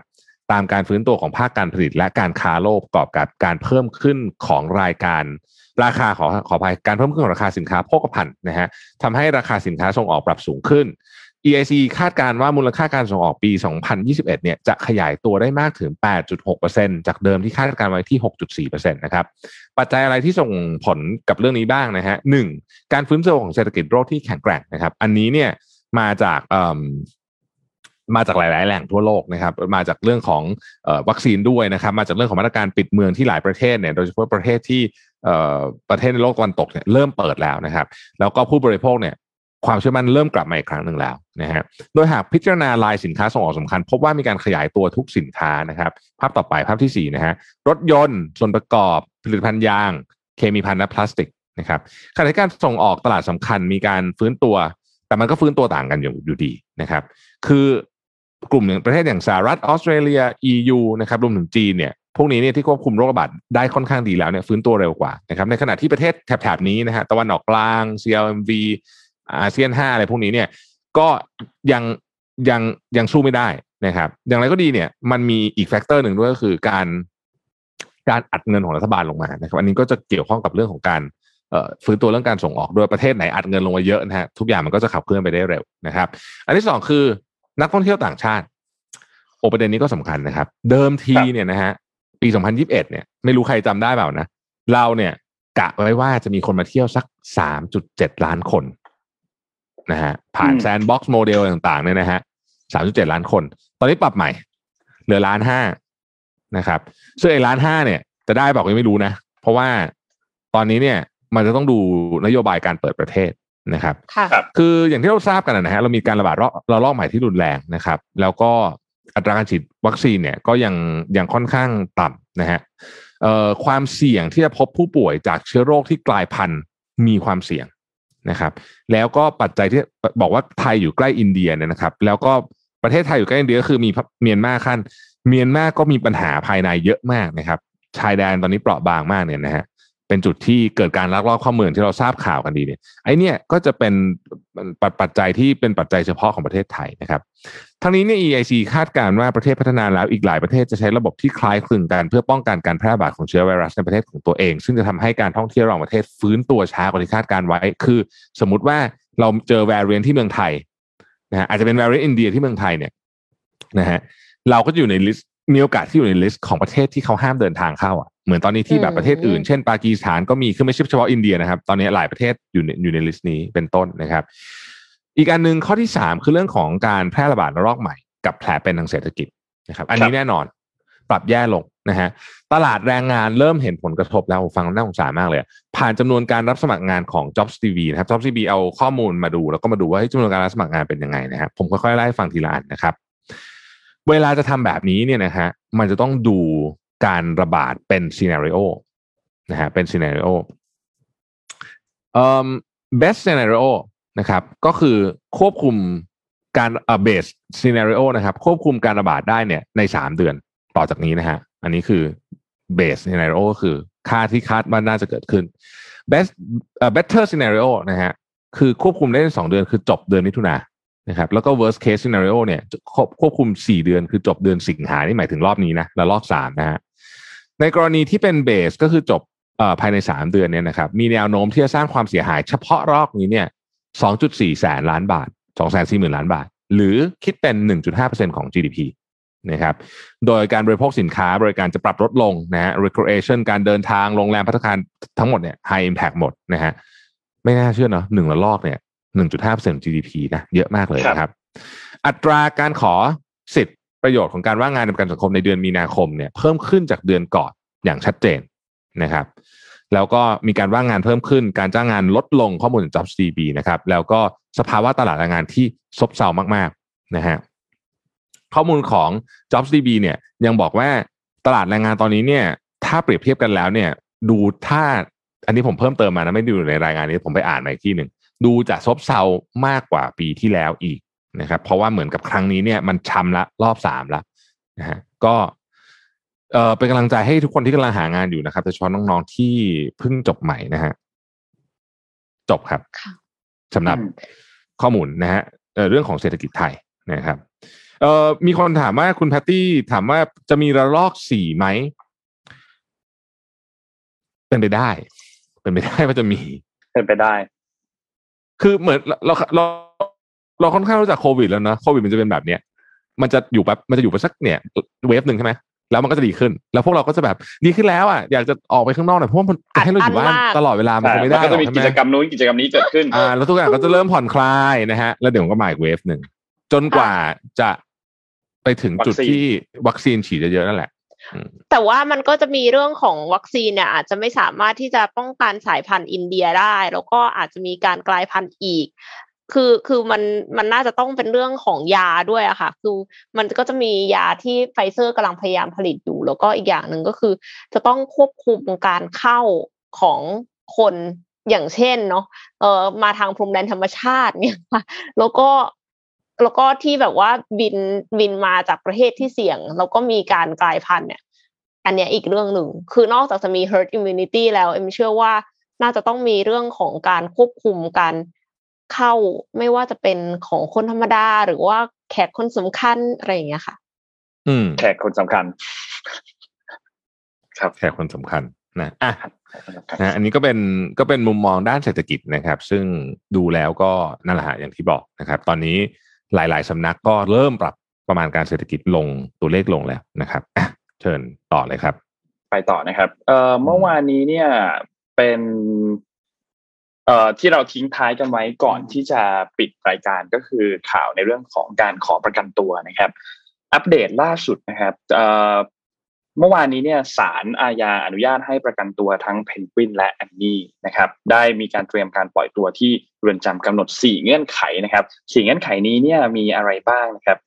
เงื่อนไขที่เดี๋ยวนะต้องขอดูตัวเลขเงื่อนไขนิดนึงนะครับ สักครู่นะครับเมื่อวานนี้เนี่ยก็คือคือมีจริง ๆ แล้วเนี่ยต้องมีทั้งหมดสามคนนะครับ ก็คือคุณพริชชิวารักษ์เนี่ยนะครับหรือว่าเพนกวินเนี่ยนะครับสองก็คือคุณชัยอมรแก้ววิบูลพันธ์ซึ่งทั้งสองคนเนี่ยได้รับอนุญาตเรียบร้อยแล้วนะครับ ส่วน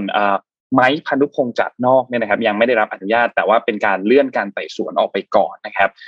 ทางด้านของทนายความจากศูนย์ทนายความเพื่อสิทธิมนุษยชนเนี่ยนะครับ ได้ออกมีกล่าวว่า วันนี้ตามขั้นตอนเจ้าหน้าที่ได้เบิกตัวจำเลยทั้งสามคนมาที่ศาลโดยจำเลยทั้งสามคนไม่มีอาการเจ็บป่วย ที่จะเป็นเหตุผลให้ไม่สามารถเดินทางมาได้นะครับ เพราะที่ผ่านมารัชทันสามารถย้ายตัวเพนกวินจากโรงพยาบาลรามาธิบดีไปรักษาตัวต่อที่โรงพยาบาลรัชทันได้นะครับ โดยเมื่อวานนี้เนี่ยก็สถานการณ์ จากการไต่สวนเนี่ยก็ทำการยื่นขอประกันตัวออกมาเรียบร้อยแล้วนะครับ ซึ่งของทางเพนกวินเนี่ยเป็นครั้งที่สิบนะครับ ที่ทำการขอประกันตัวนะครับ ก็ถูกขังทั้งหมดนะครับ 93 วันนะครับ หลังจากนี้เนี่ยก็จะเข้าสู่กระบวนการการต่อสู้ทางคดีต่อไปนะครับ นี่ก็เป็นอืมอัปเดตล่าสุดเมื่อวานนี้จากทางด้านของศาลอาญานะครับ ที่มีการครับให้รับประกันตัวออกมาครับ อืมนน้องเอ็มเอา น้องเอ็มเอาเรื่อง Apple Watch ต่อไหมได้ค่ะเอ่อได้กับเป็นเรื่ AirTag เลยไหมต่อไปเลยสองอันเลยไหมฮะ Apple อยู่ค่ะดี Apple อยู่พอดีใช่ครับมีครับมีข่าวลือนะคะว่า Apple Watch Series 7นะคะสามารถตรวจระดับเจ็ดแล้วน้ำตาลฮะในเลือด ด้วยแสงอินฟราเรดค่ะ อ่ามีข่าวลือนี่ออกมาแบบว่าหลายสำนักมากเลยนะคะ ปัจจุบันนี้ค่ะ Apple Watch 6 นะคะ ซึ่งเอ็มไม่มีนะคะ สามารถจับชีพจรคลื่นหัวใจ แล้วก็ตรวจระดับออกซิเจนในเลือดได้ แล้วก็คือมีแพทย์บางคนนะคะ เอาไปใช้วินิจฉัยโควิด -19 เบื้องต้นด้วยคือในในกลุ่มเล็กๆ ที่คนที่มีสมาร์ทวอชอยู่แล้วอะค่ะ คือบันทึกเลยดูว่าระดับออกซิเจนในเลือดเนี่ยมันต่ำแล้ว แปลว่าอาจจะเสี่ยงติดโควิด -19 เนี่ยค่ะ และ ทีมคุกก็เคยบอกชัดเจนว่า Apple เนี่ยจะไปในทิศทางของ Health Tech ใช่ไหมคะ ซึ่งก็เลยมีข่าวลือออกมาว่า Apple Watch Series 7เนี่ยจะสามารถตรวจระดับน้ำตาลในเลือดได้ คำว่าตรวจระดับน้ำตาลในเลือดเนี่ยเขาบอกว่าเขาจะใช้หมายถึงว่าข่าวลือเนี่ยเขาบอกว่าจะใช้ infrared technology แปลว่าปกติแล้วเนี่ย คนที่เป็นเบาหวานแบบสองอะค่ะ คือเขาจำเป็นที่จะต้องเจาะนิ้ว เพื่อที่จะตรวจน้ำตาลในเลือดจากเลือดจริง ๆ เสร็จแล้วก็คือค่อยฉีดอินซูลินตาม ตามเอ่อโดสที่เขาต้องการวัดค่าจากน้ำตาลในเลือดเนี่ยค่ะ มันต้องพอดี ถ้าถ้าเกินเนี่ยก็จะมีปัญหาถ้าขาดก็จะมีปัญหาอีกเหมือนกัน ดังนั้นก็เลยต้องเสียค่าไอ้ค่าเครื่องวัดอะค่ะ ที่มันต้องแบบวัดใช้และทิ้งเนี่ยทุกวันครับแล้วก็เจ็บตัวด้วยต้องเจาะเลือดเพื่อที่จะให้คือเจาะนิ้วให้เลือดออกอะ เป็นคนกลัวเลือดไง แล้วก็คือการที่แบบอินฟราเรดสามารถที่จะทะลุเข้าไปในผิวหนัง เพื่อที่จะวัดระดับน้ำตาลในเลือดได้เนี่ยเป็นอะไรที่เจ๋งมากๆ แต่ทีนี้เนี่ยค่ะ เทเลกราฟก็รายงานว่าจากเอกสารของบริษัทแห่งหนึ่ง ชื่อว่า Rockley Photonics นะคะ เป็นบริษัทสัญชาติอังกฤษ ซึ่งเป็นผู้ผลิตชิปสำหรับอุปกรณ์ที่ใส่บนตัวเราเนี่ย wearables นะคะ แล้วเขาบอกว่า Apple เนี่ยเป็นลูกค้ารายใหญ่ของเขา นอกจากนี้บริษัทนี้ทำอะไรอีก ผลิตชิปสำหรับอุปกรณ์ทางการแพทย์ค่ะ ที่สามารถวัดความดันโลหิต อุณหภูมิร่างกาย น้ำตาลในเลือด แอลกอฮอล์ในเลือด แล้วก็ระดับออกซิเจนในเลือดเนี่ย รายงานฉบับนี้เนี่ยเอกสารนะเขาไม่ได้ว่าแบบออกมาเปล่าประกาศนะ แต่เป็นเอกสารที่เขาจะ IPO ค่ะ คือเขาจะยื่นจดทะเบียนในตลาดหลักทรัพย์ เขาก็เลยต้องสับมิดเอกสารว่าเขาทำอะไรบ้างนะคะ แล้วก็ในแผนของเขาเนี่ยก็คือจะผลิตชิปสำหรับ glucometer feature หรือการตรวจวัดระดับน้ำตาลในเลือด โดยใช้เทคโนโลยีอินฟราเรดส่งคลื่นผ่านผิวหนังลงไปนะคะ ก็เลยมีคนคิดว่าจะเอามาใส่ Apple Watch แต่ว่าในรายงานอะเขาบอกว่ามันไม่น่าจะออกมาจนกระทั่งปลายปี 2022 เพราะฉะนั้นก็อาจจะเป็น Apple Watch แต่ไม่ใช่ Apple Watch 7 อาจจะกลายเป็นครับ Apple Watch 10 หรือเปล่านะคะ แต่ว่าถ้าสมมติว่าทำได้จริงเนี่ย ก็คือจะช่วยคนเป็นเบาหวานประเภท 2 ได้ดีมาก เอ็มรู้สึกว่าเป็นนวัตกรรมที่น่าสนใจมาก เพราะว่า Health Tech เนี่ยมันมาแรง แล้วในอนาคตเนี่ยมันก็น่าจะแรงไปกว่านี้อีก เพราะว่ามีเรื่องของสังคมผู้สูงอายุ แล้วก็อืมไปจนถึงโรคระบาดต่างๆ ที่รับรองว่าโควิด -19 ไม่ใช่โรคสุดท้ายแน่นอนอะนะคะ ก็อดใจรอค่ะว่า 2022 เนี่ย Apple Watch จะสามารถวัดระดับน้ำตาลในเลือดและทำอะไรได้อีกบ้างนะคะไป จนถึงข่าวถัดไปก็คือ AirTag ค่ะ แต่อันเนี้ยไม่ใช่ข่าวดีเท่าไหร่ คือมันไม่ใช่แบบ คือก่อนหน้านี้เราตื่นเต้นมากอะที่ที่แบบกุญแจรถจะไม่หายแล้วอะไรเงี้ย เพราะว่าเราห้อยไว้กับกุญแจรถแล้วก็สามารถที่จะใช้เอ่อ Find My Network บน iPhone ซึ่งอย่างที่บอกว่าเป็นแฟนคลับ Android นะคะ ก็เลยไม่มีนะ แต่ว่าเขาบอกว่าไอ้โลเคชันอะมันแม่นยำมากเลยค่ะ ปัญหาก็คือ แน่นอนทุกอุปกรณ์จะมีคนใช้ผิดประเภทคาว่าผิดประเภทคือใช้ตอบสนองเขา แต่ว่าไม่ได้ตอบสนองเอ่อคนที่ตั้งใจจะให้มาใช้เนาะอย่างเช่น stalker ค่ะ stalker เนี่ยก็คือคนที่ชอบแบบสมมุตินะ ติดตามดารา เป็นติ่งอือหืออยากรู้มากเลยว่าดาราคนเนี้ยไปที่ไหน เพื่อที่ฉันจะได้ตามไปแล้วก็ไปดักเจอถ่ายรูปขอลายเซ็นหรือทำอะไรก็ตามอะนะคะ ครับทำเขาบอกว่าสามารถที่จะใช้ AirTag เนี่ย สตอกคนได้แม่นยำมาก เพราะว่าคิดดูว่าขนาดกุญแจรถเราอยู่ในกระเป๋า หรือว่าอยู่บนห้องอย่างเงี้ยเรายังรู้เลย ดังนั้นโลเคชันเนี่ยมันต้อง precise สุดๆนะคะเขาก็เลยกลายเป็นว่าเอามิจฉามิจฉาชีพเนี่ยเอา AirTag เนี่ยไปใส่ในกระเป๋าคนคนอื่นที่อยากจะสต็อก โดยที่อาจจะห่อไว้นิดหน่อยด้วย เพราะว่า AirTag เนี่ยก็คือ Apple ก็คิดมาดีประมาณนึงเนาะถ้าสมมติว่ามันอยู่ห่างจากคนที่เป็นเจ้าของอะค่ะที่ลิงก์กับมันไว้เนี่ย เกินสามวันมันจะร้อง แต่ปัญหาคือมันร้องเบา มันร้องแค่หกสิบเดซิเบล ดังนั้นเนี่ย การที่ห่อผ้าไว้ หรือว่าใส่ในกระเป๋าถือผู้หญิงอะค่ะ ซึ่งของมันเยอะมากนะ เอ็มว่าไม่ได้ยิน มันไม่ได้ยินแน่ๆอะและคนที่เป็นสตอกเกอร์เนี่ยเขารู้ว่า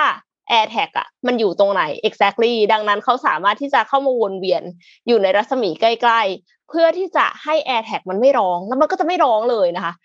แต่ผู้ใช้ iPhone ค่ะ มีความเป็นไปได้ที่จะ detect สิ่งนี้ได้นะคะ จากไฟล์ My Network คือ AirTag ที่อยู่ใกล้ iPhone ที่ใกล้ที่สุดเนี่ย มันจะ detect กันได้ แต่ Android detect ไม่ได้ค่ะ Android เนี่ยต้องใช้ตัวที่เรียกว่า NFC นะคะ คือคือมันไม่ได้แบบ detect ได้อัตโนมัติอะดังนั้นคือสมมุติว่าใช้ Android อะแล้วแบบเจอ stalker ใส่ AirTag เข้าไปในกระเป๋าอะโอกาสยากมากที่เราจะรู้อืมใช่ คือก็เลยกลายเป็นแบบเป็นปัญหาที่ พออ่านอันเนี้ยเอ็มรู้ถึง Google Glass คือเป็น innovation ที่เจ๋งมากๆ ล้ำมากๆ แต่ว่าสุดท้ายไม่สามารถขายให้คนทั่วไปได้ ส่วนหนึ่งเลยก็คือติดปัญหาเรื่องความปลอดภัย แล้วก็ความเป็นส่วนตัว มีหลายอาคารนะคะ ที่ตอนนั้นเนี่ยแบแบน Google Glass เพราะว่าสามารถที่จะถ่ายรูปถ่ายวิดีโอได้โดยที่มันเนียนมากเลยอะปกติเราถ่ายรูปเราก็ต้องยกมือถือขึ้นมาใช่ไหมคะอืมแต่อันนั้นคือเหมือนกับว่าเราใส่แว่นไว้ตลอดเวลา แล้วบางคนก็ไม่ได้รู้ว่ามันคือ Google Glass แล้วเสร็จแล้วก็คือให้มันถ่ายรูปเงี้ยคือกลายเป็นว่าถ้าอยู่ในเข้าไปอยู่ในออฟฟิศอย่างเงี้ยแอบแบบถ่ายเอกสารหลักฐานอะไรของบริษัทออกมา ความลับเงี้ยค่ะ ก็เป็นไปได้เหมือนกัน หรือว่าไปแค่ส่องคนอื่นเวลาที่เขาทำงานอยู่หรือทำอย่างอื่นอยู่อะ มันก็เป็นการละเมิดสิทธิส่วนบุคคลแล้ว แบบเนี้ยก็เลยไม่มั่นใจว่าถ้า AirTag คือ Apple เนี่ยต้องหาทางแก้ปัญหาให้ได้โดยเร็วอะค่ะ ไม่อย่างนั้นมันก็จะ end up เหมือน Google Glass ที่สุดท้ายแล้ว ก็ไม่สามารถที่จะใช้ในวงกว้างได้อะค่ะ ครับอืมโอ้โหคืออย่างนี้นี่คือ ถ้าสมมติว่าเราเอาใช้ Apple มีวิธีการ detect AirTag ที่อยู่ใกล้ตัวเราได้ถูกไหมแต่ถ้าใช่ใช้ค่ะใช้ไฟ Android ล์เนี่ย Network เออใช้ Android เนี่ย คือไม่มีทางหาเจอเพราะมันไม่รู้หาไง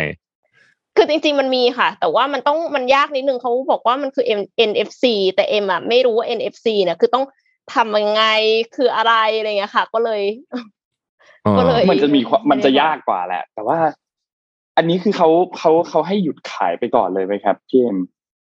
คือมันข่าวมันไม่ได้แบบดังขนาดนั้นนะคะ มันอืมเหมือนมีคนรีพอร์ตออกมาเฉพาะในหมู่คนใช้ แต่ไม่ได้แบบคือ Apple ยังไม่ได้บอกอะไรเออแต่แต่จริงจริงๆแล้วมันก็มองได้สองมุมนะมุมหนึ่งก็คือแบบว่า อะคุณก็มาซื้อ iPhone สิจะได้ดีเทคได้ในมุมแบบของเดี๋ยฝั่วงก่อน Apple เองนะแต่ว่าในมุมของอีกฝั่งหนึ่งก็คือความปลอดภัยของตัวแกดเจิตอันนี้เนี่ย มันก็ยังยากอยู่นะเออหรือว่าอันนี้จะเป็นมุกว่ามาซื้อ iPhone เถอะเออใช่หรือเป็นแบบว่าเป็นแบบมุกของทีมคุกหรือเปล่าไม่ได้นะคะอย่างนั้นไม่ได้ไม่ได้ ไม่ได้ไม่ได้ไม่ได้ไม่ได้ถ้าเล่นถ้าเล่นไม่ได้มุกนี้นี่โดนแน่ ไม่ได้ไม่ได้เลยอะนะเออ ก็เออเรามีโอ้โหเริ่มมีข่าวอีกเพียบเลยแป๊บหนึ่งนะฮะเอาข่าวเอานนท์ก่อนก็ได้ฮะ ได้ครับเออเมื่อวานนี้เนี่ยที่ประชุมคอรมอนะครับ ได้มีการ เคาะร่างตัวพรบงบประมาณในปี 2565 นะครับ ซึ่งวงเงินเนี่ย 3.1 ล้านล้านบาทนะครับ ลดลงจากของปีที่แล้วเนี่ยประมาณ 5.66%นะครับ ทางด้านของโฆษกประจำสำนักนายกรัฐมนตรีเนี่ยได้มีการเปิดเผยว่าคณะครมเนี่ยนะครับคณะรัฐมนตรีเนี่ยนะครับได้มีการเห็นชอบตัวพรบตัวนี้ และก็ขั้นตอนต่อไปเนี่ยจะทำการนำเสนอต่อให้กับสภาผู้แทนราษฎรนะครับ ซึ่งคาดว่า น่าจะมีการพิจารณาในวาระที่หนึ่งเนี่ยในวันที่ 31 พฤษภาคม จนถึงวันที่ 2 มิถุนายนนะครับ โดยวงเงินอย่างที่บอกครับประมาณ 3.1 ล้านล้านบาทนะครับ ลดลงจากปี 2564 เนี่ยประมาณ 5.65 5.66%นะครับ ก็คิดเป็นเงินเนี่ยประมาณ 185,000 ล้านบาทนะครับ ซึ่งก็ทำให้หน่วยงาน รับงบประมาณเนี่ยมีงบประมาณรายจ่ายเพียงพอในการดำเนินการภารกิจต่าง ๆ เพื่อที่จะขับเคลื่อนตามยุทธศาสตร์และก็นโยบายของการพัฒนาประเทศเนี่ยนะครับ รวมถึงรองรับสถานการณ์ปัจจุบันที่เกิดขึ้นด้วยนะครับ โดยมีการประมาณรายได้สุทธิเนี่ยจำนวน 2.4 ล้านล้านบาทนะครับและกำหนดวงเงินเพื่อชดเชยการขาดดุลงบประมาณเนี่ยจำนวน 7 แสนล้านบาทนะครับ ซึ่งการขาดดุลงบประมาณดังกล่าวเนี่ยจะจัดอยู่ในกรอบสัดส่วนที่กฎหมายกำหนดนะครับ นอกจากนี้เนี่ยนะครับทางด้านของ งบประมาณรายจ่ายการลงทุนเนี่ยมีจำนวนน้อยกว่าวงเงินที่ขาดดุลของงบประมาณที่กำหนดไว้ ทางด้านของสำนักงบประมาณเนี่ยได้เสนอมาตรการดังกล่าวต่อคณะรัฐมนตรีให้ความเห็นชอบไปเมื่อวันที่ 16 มีนาคมนะครับ โดยการเพิ่มแหล่งเงินลงทุนของประเทศ ในช่องทางอื่นนอกจากนอกเหนือจากงบประมาณรายจ่ายหนึ่งคือ การให้เอกชนร่วมลงทุนในกิจการของรัฐหรือที่เรียกว่า PPP นั่นนะครับ การลงทุนของหน่วยงานกองทุนรวมโครงสร้าง พื้นฐานเพื่ออนาคตประเทศไทยหรือว่า TFF เนี่ยนะครับ Thailand Future Fund นะครับแล้วก็การใช้เงินกู้เพื่อพัฒนาเศรษฐกิจและสังคมตามมาตรา 22 แห่งพรบการบริหารหนี้สาธารณะปี 2548 นะครับ ก็มีการทำตัวคำชี้แจงออกมา แล้วก็เหตุผลความจำเป็นของมาตรการดังกล่าว แล้วก็จัดทำคำแถลงต่อรัฐสภาต่อไปนะครับ ก็ติดตามในวันที่ 31 พฤษภาคมนี้ครับว่าตัว พรบงบประมาณปี 65 วงเงิน 3.1 ล้านล้านบาทเนี่ยที่ลดลงมาจากปีที่แล้วประมาณ 5% 5.5% 5.6%เนี่ยนะครับ จะผ่านหรือเปล่านะครับ ในสภาผู้แทนราษฎรครับครับ อัปเดตเออเมื่อวานในเรื่องการบินไทยไม่ไม่เข้าสับไม่เข้าคอรมอใช่ไหมได้ข่าวไม่เห็นไม่มีนะครับอยู่ในมติใช่ไหมฮะวันนี้เนี่ยเขาจะประชุมกันนะฮะอ๋อมวันวันนี้วันที่สิบสองป่ะใช่ วันนี้วันที่สิบสองนะครับวัน12นี้ครับ จะเป็นการประชุมรับแผนนะฮะต้องคอยจับตาดูอย่างใกล้ชิดนะครับ ตัวเลขผู้ติดเชื้อวันนี้ออกมาแล้วนะครับอัปเดตเร็วๆนะครับ ติดเชื้อ 1,983 เสียชีวิต 34 คนนะครับ ขอแสดงความเสียใจกับครอบครัวผู้สูญเสียด้วยนะครับ จะเห็นว่าตัวเลขผู้เสียชีวิตเนี่ย เริ่มเยอะนะฮะเริ่มเยอะขึ้นเรื่อยๆ อันนี้เป็นสิ่งที่เราต้องจับตาเลย จริงๆ ผู้ติดเชื้อเนี่ย มันเกี่ยวกับอัตราการตรวจใช่ไหมแต่ว่าตัวเลขผู้เสียชีวิตเนี่ย ค่อนข้างชัดเจน เพราะฉะนั้นตอนนี้เนี่ยสิ่งที่ต้องติดตามก็คือตัวเลขคนที่อาการหนัก ตัวเลขคนที่ต้องใส่เครื่องช่วยหายใจ แล้วก็ตัวเลขผู้เสียชีวิตนะครับ อืมครับยังคงสูงอยู่นะ น่าเป็นห่วงนะฮะเอ็มอ๋อมีมีอีกมีอะแล้วมีอีกเชิญข่าวเชิหญนึ่งครับครับเอ่อเมื่อวานนี้เนี่ยมีการรายงานผลประกอบการในไตรมาสที่หนึ่งของบริษัทที่เป็น Brooker Group ครับ B R O O K แล้วสร้างความเซอร์ไพรส์พอสมควรให้กับประเทศเรานะครับ คือบริษัทนี้เนี่ยทางด้านของคุณวาริศ บุษบุญสกุลนะครับ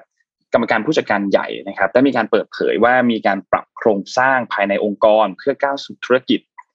การประกอบการลงทุนในสินทรัพย์ดิจิทัลครับ ซึ่งในรายละเอียดการชี้แจงออกมาเนี่ยพบว่ามีการเริ่มลงทุนในคริปโตเคอเรนซีหรือว่าบิตคอยเนี่ยด้วยเงินลงทุนประมาณ 200 ล้านบาทด้วยนะครับในไตรมาสที่หนึ่งนะครับซึ่งนับว่าเป็นบริษัทที่จดทะเบียนในตลาดหลักทรัพย์แห่งประเทศไทยบริษัทแรกเลยนะครับ ที่ เข้าลงทุนโดยตรงในเหรียญดิจิตอลตัวนี้นะครับ และนอกจากนี้เนี่ยทางบริษัทเนี่ยยังมีการพูดถึงอีกนะครับว่าอาจจะเข้าลงทุนเพิ่มเติมอีกในเรื่องของคริปโตเคอเรนซีเนี่ยนะครับประมาณ 1,500 ล้านบาท ซึ่งคิดเป็นเงินดอลลาร์สหรัฐก็เกือบเกือบ50ล้านดอลลาร์สหรัฐนะครับ ซึ่งก็เหมือนมันเป็นเทรนด์ช่วงนี้นะครับอืมในในในช่วงช่วง ก่อนหน้านี้เนี่ยเราเห็นเป็นบริษัทต่างประเทศค่อนข้างเยอะนะครับ Brook เนี่ยเป็นบริษัทไทย ที่จดทะเบียนในไทยเนี่ยประเทศแรกนะครับ ที่ทำการซื้อตัวสินทรัพย์คริปโตเคอเรนซีอันนี้ครับ ถือว่าเป็นข่าวที่น่าสนใจครับ ต้องติดตามกันต่อไปครับอ่าแต่พูดถึงคริปโตก็ต้องออกมาไอ้นี่กันสักนิดนึงอะนะฮะเพราะว่าช่วงนี้คดูรับร้อนแรงซะเหลือเกินอะนะครับ คนไทยเนี่คยรับมันน่าจะเทรดคริปโตเกับจะเยอะที่สุดในโลกมั้งช่วงนี้นะฮะเอามาให้ดูนะฮะว่ามันอ่อนไหวขนาดไหนนะตลาดนี้นะครับสุดๆครับ เอาภาพทีหนึ่งขึ้นมานะครับภาพทีหนึ่งที่ผมไปเจอมาเมื่อวานนี้ในในในเพจเพจหนึ่งอะนะครับ ก็ เออเขาก็ให้ดูว่า เนี่ย ไอ้เจ้าของก็ไม่ใช่ดิหนึ่งในผู้ร่วมก่อตั้งนะครับ เหรียญเจ้าหมาเนี่ยนะฮะ Doge เนี่ยนะฮะ Billy Markus เนี่ยนะฮะก็ครับในปี 2015เนี่ยก็ขายคริปโตทั้งหมดคือเขามีบิตคอยน์มี Litecoin แล้วก็มีไอหมาด้วยเนี่ย ขายไปเนี่ย เพื่อที่จะไปซื้อรถ Honda Civic นะครับ ตอนนั้นนะฮะหนึ่งคันได้หนึ่งหนึ่งคัคันนหนึ่งคัน เข้าใจว่าเป็นมือสองหนึ่ด้วยงคันนะมั้งเข้าใจไม่ผิดนะฮะเข้าใจว่าเป็นมือสองด้วยเนี่ย แต่ว่า คนเนี้ยที่เป็นผู้ร่วมก่อตั้งด็อกอีเนี่ย ถ้าอดใจรอสักนิดหนึ่งนะครับ วันนี้เนี่ยตัว Market Cap ของตลาดหรือ Market Cap ของเหรียญเนี่ยมากกว่ามูลค่าของบริษัท Honda ทั้งหมดเลยนะ Honda Corporation นะฮะคือซื้อได้ทั้งบริษัทเลยถ้าอดใจรอนิดหนึ่งนะฮะถ้าอยากซื้ออนี่คือความอ่อนไหวของมันนะครับ แล้วก็แน่นอนครับ คนที่น่าจะเป็นเอ่อเรียกว่าเป็นอะไรนะฮะอินฟลูเอนเซอร์ใหญ่ที่สุดของวงการนะฮะภาคที่สองนะฮะก็คืออีลอนมัสไม่แน่ใจว่าช่วงนี้ทำงานหรือว่าเทรดเหรียญมากกว่ากันนะฮะ ครับจริงอยู่ดีค่ะๆไม่มีเห็เหนด้วยตุผลอะไรเลยนะฮะ ก็บอกว่า เอ๊ะ คุณคิดว่าทำโพลกันในทวิตเตอร์อะบอกว่าเราควรจะรับเอ่อด็อกอีไหมนะฮะ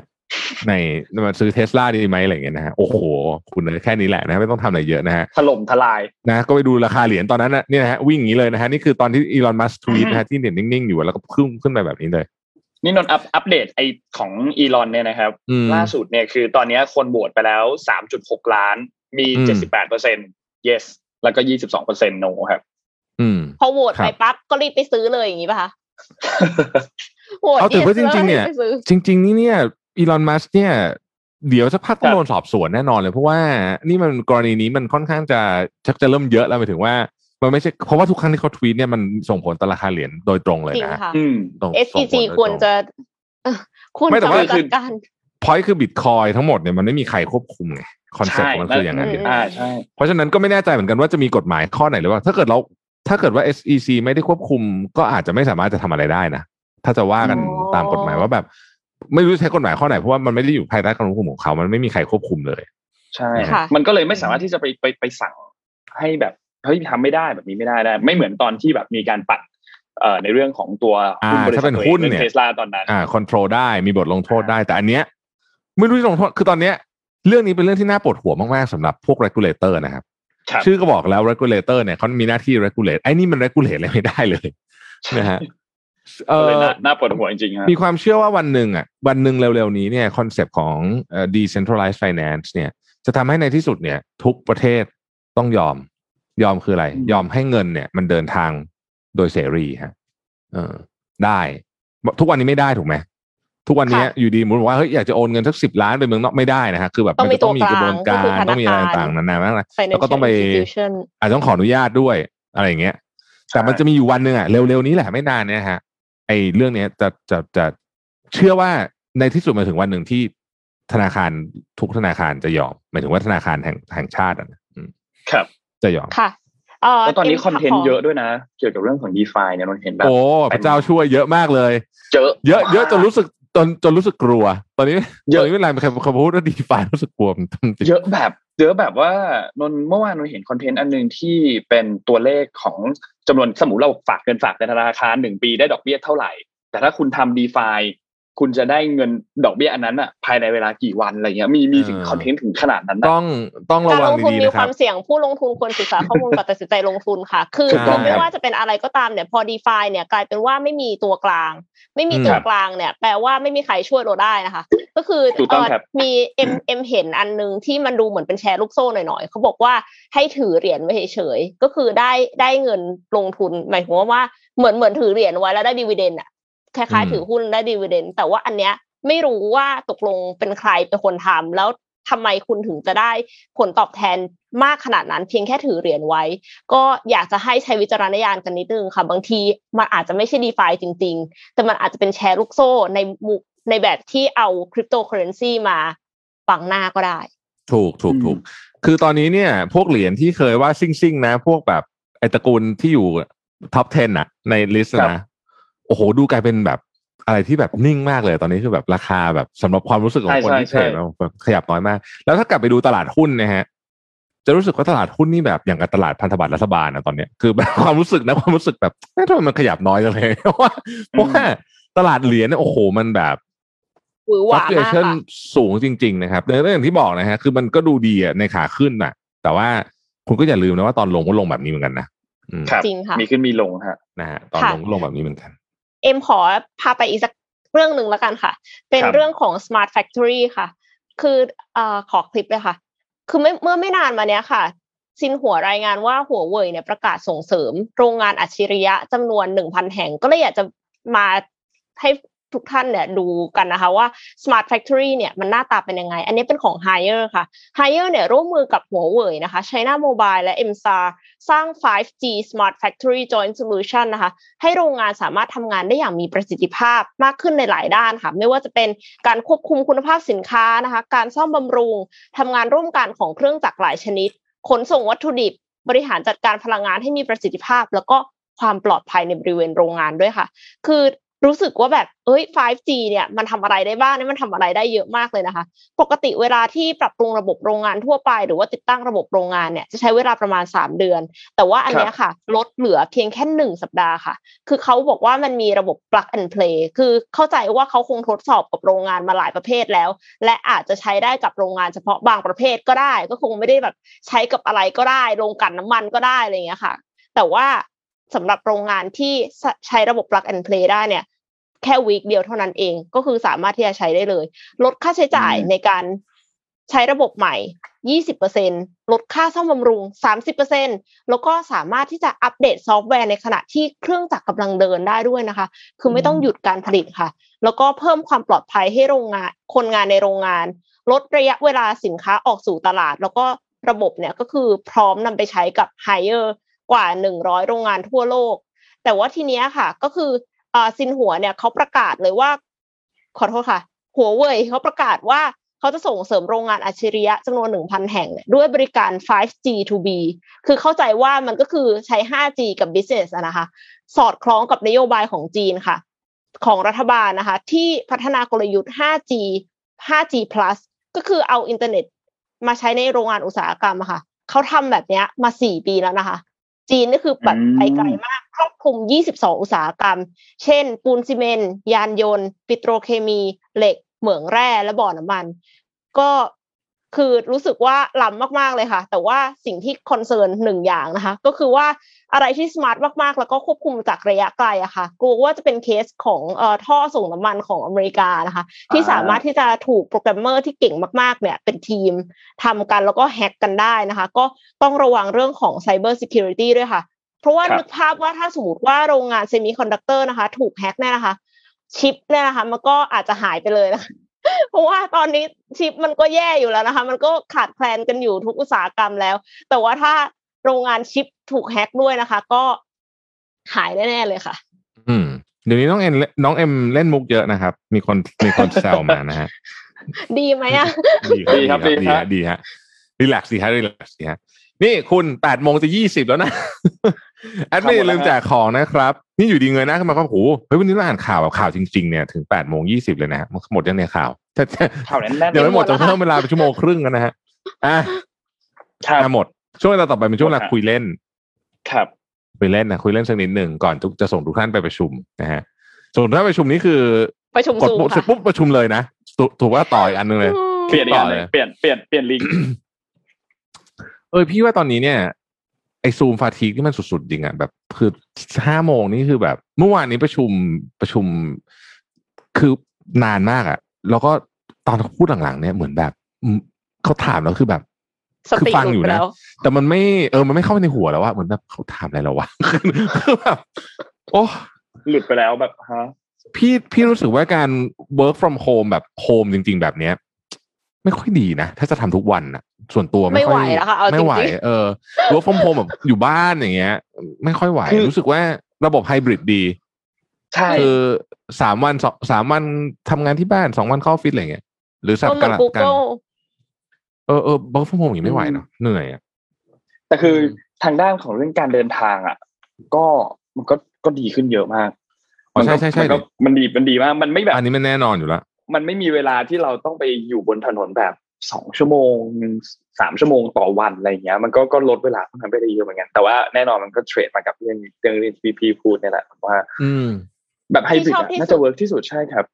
คือน่าจะเป็น work from anywhere ค่ะ คือสามารถที่จะไปไปนั่งตรงไหนก็ได้ แล้วก็ทำงานอ่าอ่าอ่าให้มีอินเทอร์เน็ตได้ไงแบบเพราะว่าเป็นคนชอบนั่งทำงานที่คาเฟ่เอ็มอะจะเป็นสารภาพว่าเป็นคนไม่ค่อยอยู่ออฟฟิศอืมจะเป็นคนที่แบบว่าชอบไปนั่งนั่งทำงานที่คาเฟ่แล้วก็แบบมีประชุม แล้วก็นัดประชุมกันเป็นกิจลักษณะ แล้วก็คือวันนั้นก็เข้าออฟฟิศ ก็ประชุมอืมก็โอเค เราก็คือถ้าสมมติว่าเราจะใช้สมาธิหรืออะไรอะแล้วก็ไปนั่งคาเฟ่แล้วก็คิดงานของเราคนเดียว แล้วก็ถ้าใครมีอะไรก็ก็ส่งข้อความมาหรือว่าโทรมาก็ได้อะไรอย่างเงี้ยค่ะ แต่ว่าใช่ถ้าสมมติว่ามันบังคับว่าจะต้องแบบอยู่ออฟฟิศตลอดนี้ตลอดทุกวันอะไรอย่างเงี้ย อันเนี้ยเอ็มก็เครียดนะ แล้วก็คือมันก็มีเวลาเดินเดินทางด้วยอย่างที่นนท์บอกอะค่ะ แต่ว่า คือตอนเนี้ยอยู่ work from home ทุกวันแบบ ไปไหนไม่ได้เลยคาเฟ่ก็ทิปอะไรก็ทิปหมดทุกอย่างนี่ก็เครียดเหมือนกันค่ะ แล้วเวลาแบบทำงานอะไรที่มันแบบ เหมือนเฮ้ยเรายังไม่เคยทำงานอันนี้อะอืมมันจะเออยากยากมากเลยนะยากมากต้องการ creativity สูงใช่มาแล้วกมันมันมันยากมันยากในในในมุมที่แบบ สมมุติว่าเราทำงานมาห้าปีแล้วอะแต่ว่าอยู่ดีๆเราต้องทำงานโปรเจกต์อันใหม่เนี้ยแล้วทำงานร่วมกับทีมใหม่ในบริษัทเดิมเนี่ยแหละที่เราไม่เคยทำงานด้วยกันมาก่อนเนี้ย แต่ต้องเป็นแบบ work from home อะโอ้โหยากมากเลยอะเหมือนเหมือนเวลานั่งจ้องจอเนี่ยแล้วจะให้คิดภาพที่มันใหญ่ๆมากๆอะมันคิดไม่ค่อยออกเหมือนมันต้องเสียบสละพลังงานมาส่วนหนึ่งมาเพื่อมาจ้องจอด้วยอะอันนี้อันนี้รู้สึกใช่ค่ะเองนะมันไม่เหมือนนั่งอยู่ในห้องแล้วคุยกัน อีกอันหนึ่งที่ยากสุดๆเลยนะคืออะไรรู้ไหมเดือนเนี้ยพี่มีพนักงานใหม่เข้าเยอะมากประมาณสิบกว่าคนนะมคือแบบ คือเอาพูดพูดตรงนะมันคืออาเรารมณ์มันไม่ได้อะไม่ได้เลยเราไม่ต้องรู้จักเขาเลยอะแบบ ไม่คือคนนี้ใครแบบมันไม่ได้เลยนึกออกหมว่ามันไม่ได้เลยอะ เออ ก็เลยบอกว่าทุกบอกทุกคนว่าเอ้ยเดี๋ยวเดี๋ยวพอกลับไปได้ปุ๊บเนี่ยเราขอขอเป็นเวลากับกลุ่มที่แบบเพิ่งมาช่วงนี้เนี่ยเยอะๆหน่อยเพราะว่าเหมือนไม่รู้จักกันเลยอะ แล้วมันก็ไม่ไม่แน่ใจท่านอื่นมีปัญหาคุยกับเราได้นะครับเรายังคุยเล่นกันอยู่นะฮะครับ อืม ก็เอ็มเจอปัญหาเดียวกับที่แท็บเลยค่ะใช่ไหมน้องในบริษัทอะไม่รู้จักกันเอง เดี๋ยวก่อนบริษัทนี้ก็คือใหญ่มากนะ มีกันอยู่แค่นี้นะคะ แต่ว่าก็ ไม่รู้จักกันเองคือแบบว่าเรียกกันเป็นชื่อจริง แล้วก็ไม่รู้ว่าชื่อเล่นของอีกคนคืออะไร คือมันแบบมันไม่คือการที่เรา work from home แล้วเราซูมกันเนี่ย มันคือการทำงานเฉพาะทีม คือเหมือนกับว่า ถ้าสมมติว่าทีมนี้ต้องประชุมกันก็ซูม ทีมนี้ไม่ต้องประชุมก็ไม่ได้คุยกัน แล้วเราไม่มีการไปกินข้าวกลางวันด้วยกัน แล้วเราก็ไม่มีการแบบว่าเจอหน้ากันคุยเล่น มันมันขาด social interaction ตรงนั้นไปหมดเลย ใช่ บางคนนี่ไม่ได้ไม่ได้คุยมาอาทิตย์อาทิตย์อะเพราะมันไม่ได้ต้องทำงานกันไงแบบไม่ได้คุยกันเลยแบบนานๆใช่ป่ะอืม อืม ทีนี้เรามาเรามาเรื่อง culture ก็ก็ยากมากเลยอะพอไม่ไม่ได้อยู่ด้วยกันเนี่ยโอ้โห culture นี่ว้าปวดหัวนะฮะ แต่ว่าอนาคตเนี่ย คิดว่าจะค่อยๆปรับนะ คือก็จะเป็นแบบทำงานจากที่บ้านได้ด้วยเนี่ยหมายถึงว่าหลังจากที่จบไอ้โควิดนี่ไปแล้วเนี่ยนะครับ ผสมผสมกันดีนะครับ หมายถึงว่าเอ่อสักสักอาทิตย์ละสองวันนะหรือสามวันในช่วงที่งานยุ่งอะเข้าออฟฟิศวันจันทร์เนี่ยควรจะต้องเข้าแน่ๆเพราะว่าวันจันทร์ต้องเป็นวันแห่งต้องการมีแบอับปเดตกันหน่อยประเอชุมอมันเป็นวันแห่งการแบบประชุมอะประชุมทั้งวันอะวันจันทร์อะโหยแล้วมันแบบเหมือนแบบมาเปิดมามันต้องซัดเต็มเหนียวใช่ป่ะแล้วก็จะมีทีสักวันพุธหรือพฤหัสอย่างเงี้ยสองวันนะแล้วก็ทิ้งสมาธิเยอะๆวันพุธเอ่อวันอังคารวันพุธอะไรอย่างเงี้ย แล้วก็วันศุกร์เนี่ยมันจะเป็นเชิงของการ wrap up งาน ซึ่งพอจะใช้ซูมได้ คิดว่า คือมันไม่ได้มันเป็นเหมือนอัปเดตอะแบบเฮ้ยเร็วๆแล้วไม่ได้คิดอะไรเยอะละก็คือวันศุกร์แล้วอะไรเงี้ยเนาะอืมว่าทำงานที่บ้านเนี่ยจริง ๆ ถ้างานที่ไม่ต้อง interact กับใครเลยอะ ทำได้เยอะกว่านะทำได้เยอะกว่าเยเยอะอะเลยเยอะเยอะเยอะเยอะเยอะกว่าเพเยอะราะมันเลยจะไม่มีไม่มีแบบสิ่งแวดล้อมเราคือมันอยู่ในบ้านเราเราไม่มีคนมาสะกิดมันไม่มีคนมาสะกิดถามหน่อยถามหน่อยเฮ้อันนี้อันนี้ไม่มีไม่มีคือจะแบบว่าโฟกัสได้มันจะทำงานได้เยอะมาก ถ้าแบบไม่ต้องทำงานร่วมกับใคร แต่ถ้าต้องประชุมต้องคุยอันนั้นถามคนนู้นถามโอ้โหเออครับลำบากมากก็เนี่ยแหละฮะ work from home หลายท่าน แต่ว่าตอนนี้เนี่ย คนที่ไม่ work from home ก็ก็เครียดอีกแบบหนึ่ง ค่ะคนที่ต้องไปทำงานนะก็เครียดแบบหกลัวนึ่งติดอันด้วยกลัวติดโควิด อันนี้ชัวร์ๆเลยนะฮะ ก็ก็ก็เป็นกำลังใจให้นะแต่เนี่ข้ยอหลายข้อดีข้อดีก็คือรถไม่ติดมากช่วงนี้รถจะไม่ติด เออเราไม่ติดเลยอะรถไม่ติดรถจะไม่ติดเลยสำหรับคนที่ยังจำเป็นต้องเข้าออฟฟิศเออจริง ๆ เนี่ย อย่างน้อยก็จะเจอวิกฤตรถติดน้อยลงไปหน่อย ไม่ต้องแบบอยู่บนถนนไม่อาจจะไม่ต้องนานเท่ากับช่วงปกติ จริง ๆ การทำงานแบบไฮบริดในกรุงเทพนี่มันฟังดู make sense มากเลยนะ เพราะว่ากรุงเทพมันรถติดมากๆอะแบบครับอื้อหือ เสียเวลาบนถนนเสียเยอะพลังค่ะงานบนชีวิตเยอะมากเลยเพราะฉะนั้นก็ให้ไปสองวันพอรถติดสองวันพอแล้วแล้วแล้วมันในความเป็นจริงถ้าเกิดหลาย ๆ บริษัททำไฮบริดด้วยกันอะมันก็จะมีวันที่เหลื่อมๆกันบ้างแหละ คือมันก็จะไม่ได้แบบนั่นอะ ทุกวัน มันก็จะติดน้อยลงนะจะติดน้อยลงจะติดน้อยแน่นอนแน่นอนแน่นอน คือจริง ๆ รถติดเนี่ยนะครับ เอารถออกไปสักยี่สิบเปอร์เซ็นเนี่ยรถจะหายติดเลยนะมันไม่ใช่ว่ารถหายติดน้อยลงไปยี่สิบเปอร์เซ็นต์นะนึกออกไหมสมมุติว่าเราใช้เวลาเดินทางหนึ่งร้อยนาทีเนี่ย การเอารถออกไปยี่สิบเปอร์เซ็นไม่ได้แปลว่ารถเอ่อเวลาเดินทางจะเหลือแค่แปดสิบนาทีนะ มันอาจจะหายไปเหลือสักสี่สิบนาทีเลยอะอืมใช่ มันเคยมีซิมูเลชันอยู่เรื่องเนี้ยอืมแต่แก้แก้ไขค่อนข้างยากในในในในไทยนะมันว่า ยากมากไม่คือมันจะมีเอ่อหัวหน้าประเพศหนึ่งที่ไม่ชอบออฟฟิศว่างๆเห็นแลุงหงิดนึกออกไหมคือต้องการให้ทุกคนมาแบบใช่ใช่ใช่มารวมตัวกันอยู่ที่นี่มาหน่อยแล้วรู้สึกมหน่อยว่ามันงานมันต้องเดินแน่เลยอะไรเงี้ยซึ่งจริงๆเราไม่เกี่ยวเลยนะ ไม่คือเกี่ยวมันในหขึ้ลานยอยู่กรกับณี trust ด้วยอะค่ะ เอ็มอืมคิดว่ามันคือ trust ระหว่างกัน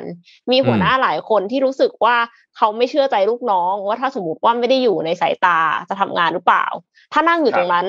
แล้วถึงจะทำงานอะไรเงี้ย แต่เอ็มคิดว่าอันเนี้ยคือเป็นวิธีคิดที่ผิด เพราะว่าถ้าคุณคิดอย่างนั้นน่ะ คุณก็ไม่ควรจะรับเขาเข้ามาทำงานตั้งแต่แรกหรือเปล่าถูกอันนั้ต้นองคือความผิดพลาดในการสกรีน หรือว่า culture องค์กรอะไรเงี้ยค่ะ ใช่ ซึ่งจริงๆเนี่ยครั้งนี้เนี่ยมันมันมีข้อดีอยู่อย่างหนึ่งนะพี่ว่าการที่เราต้องบังคับทุกคน work from home เนี่ยคือมันจะต้องหาวิธีการวัดผลนึกออกไหมครับ ให้ได้ เพราะว่าไอ้ยกตัวอย่าง Mission to the Moon เนี่ย Mission to the Moon work from home มันก็จริงๆก็เกือบเหมือนจะ work from home มาเกิดมาตลอดอยู่แล้วเนี่ย คือคุณจะทำอะไรก็ได้แล้วแต่คุณน่ะแต่ขอให้ถึงเวลาปุ๊บคลิปออก ถึงเวลาปุ๊บงานเสร็จไอ้นี่เสร็จงานเสร็จลูกค้าส่งตรงเวลาแค่เนี้ย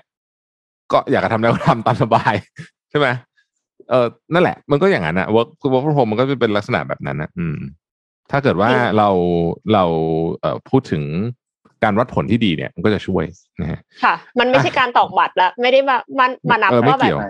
เก่งไม่เกี่ยวกับกี่เรื่องงานคนตอกบัตรมาทำงานแบบเร็วหรือช้า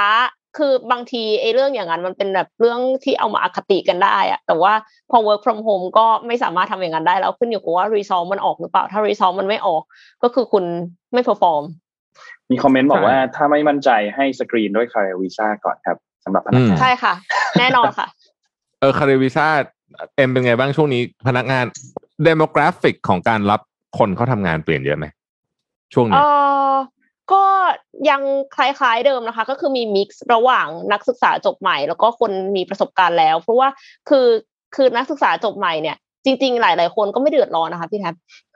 คือไม่มีงานละแต่ว่าเขาไม่เดือดร้อนว่าเขาจะต้องหางานเขาก็รู้สึกว่าเพื่อนเขาก็ไม่มีงานเหมือนกันเพราะว่ามันโควิดนี่เขาก็เข้าใจ แล้วเขาก็ก็ยังไม่ต้องทำงานก็ได้อะไรเงี้ยส่วนคนจบใหม่ เอะส่วนคนที่ไม่ได้จบใหม่อะ ที่สมัครเข้ามาเนี่ย เอาตรงๆ คือเรียกเงินเดือนสูงมากเลยอะคืองงเลยว่าโอ้โหคือสภาวะอย่างนี้ ก็ยังมีงานทำแสดงว่าเอ็มเชื่อว่าคนที่มีความสามารถอะค่ะ ไม่ว่าจะในภาวะแบบไหนอะเขาก็ยังมีงานทำเพียงแค่ว่างานมันอาจจะเปลี่ยน industry ไปเท่านั้นเออืงมก็จริงอืมนี่เป็นจุดสำคัญ คือถ้ามีความสามารถก็ยังไงก็ต้องยังคือยังไงมันก็ต้องต้องมีคนทำงานอะเนาะอืมอะชวนเอ็มคุยนิดนึงก่อนก่อนจะเอ็มรีบไปไหนไปะเนี่ยแม่ค่ะ ชวนเอ็มคุยนิดนึงมันมันมีคำถามที่พี่ชอบได้ใน inbox ประจำ ซึ่งมีน้องๆเขาคัดมาให้ดูนะพี่ก็จริงๆพี่ไม่ได้อ่าน inbox เองหรอกมันมีคนคัดมาให้ดูว่าเออมีคนถามนี้ก็คือช่วงมิดค a เรียตั้งแต่สามสิบห้าขึ้นไปเนี่ยความกังวลเรื่องการเปลี่ยนงานมันสูงกว่าเด็กๆไหมสูงกว่ามากค่ะ เพราะว่าคืออ่าหนึ่งเลยคือ opportunity cost ค่ะ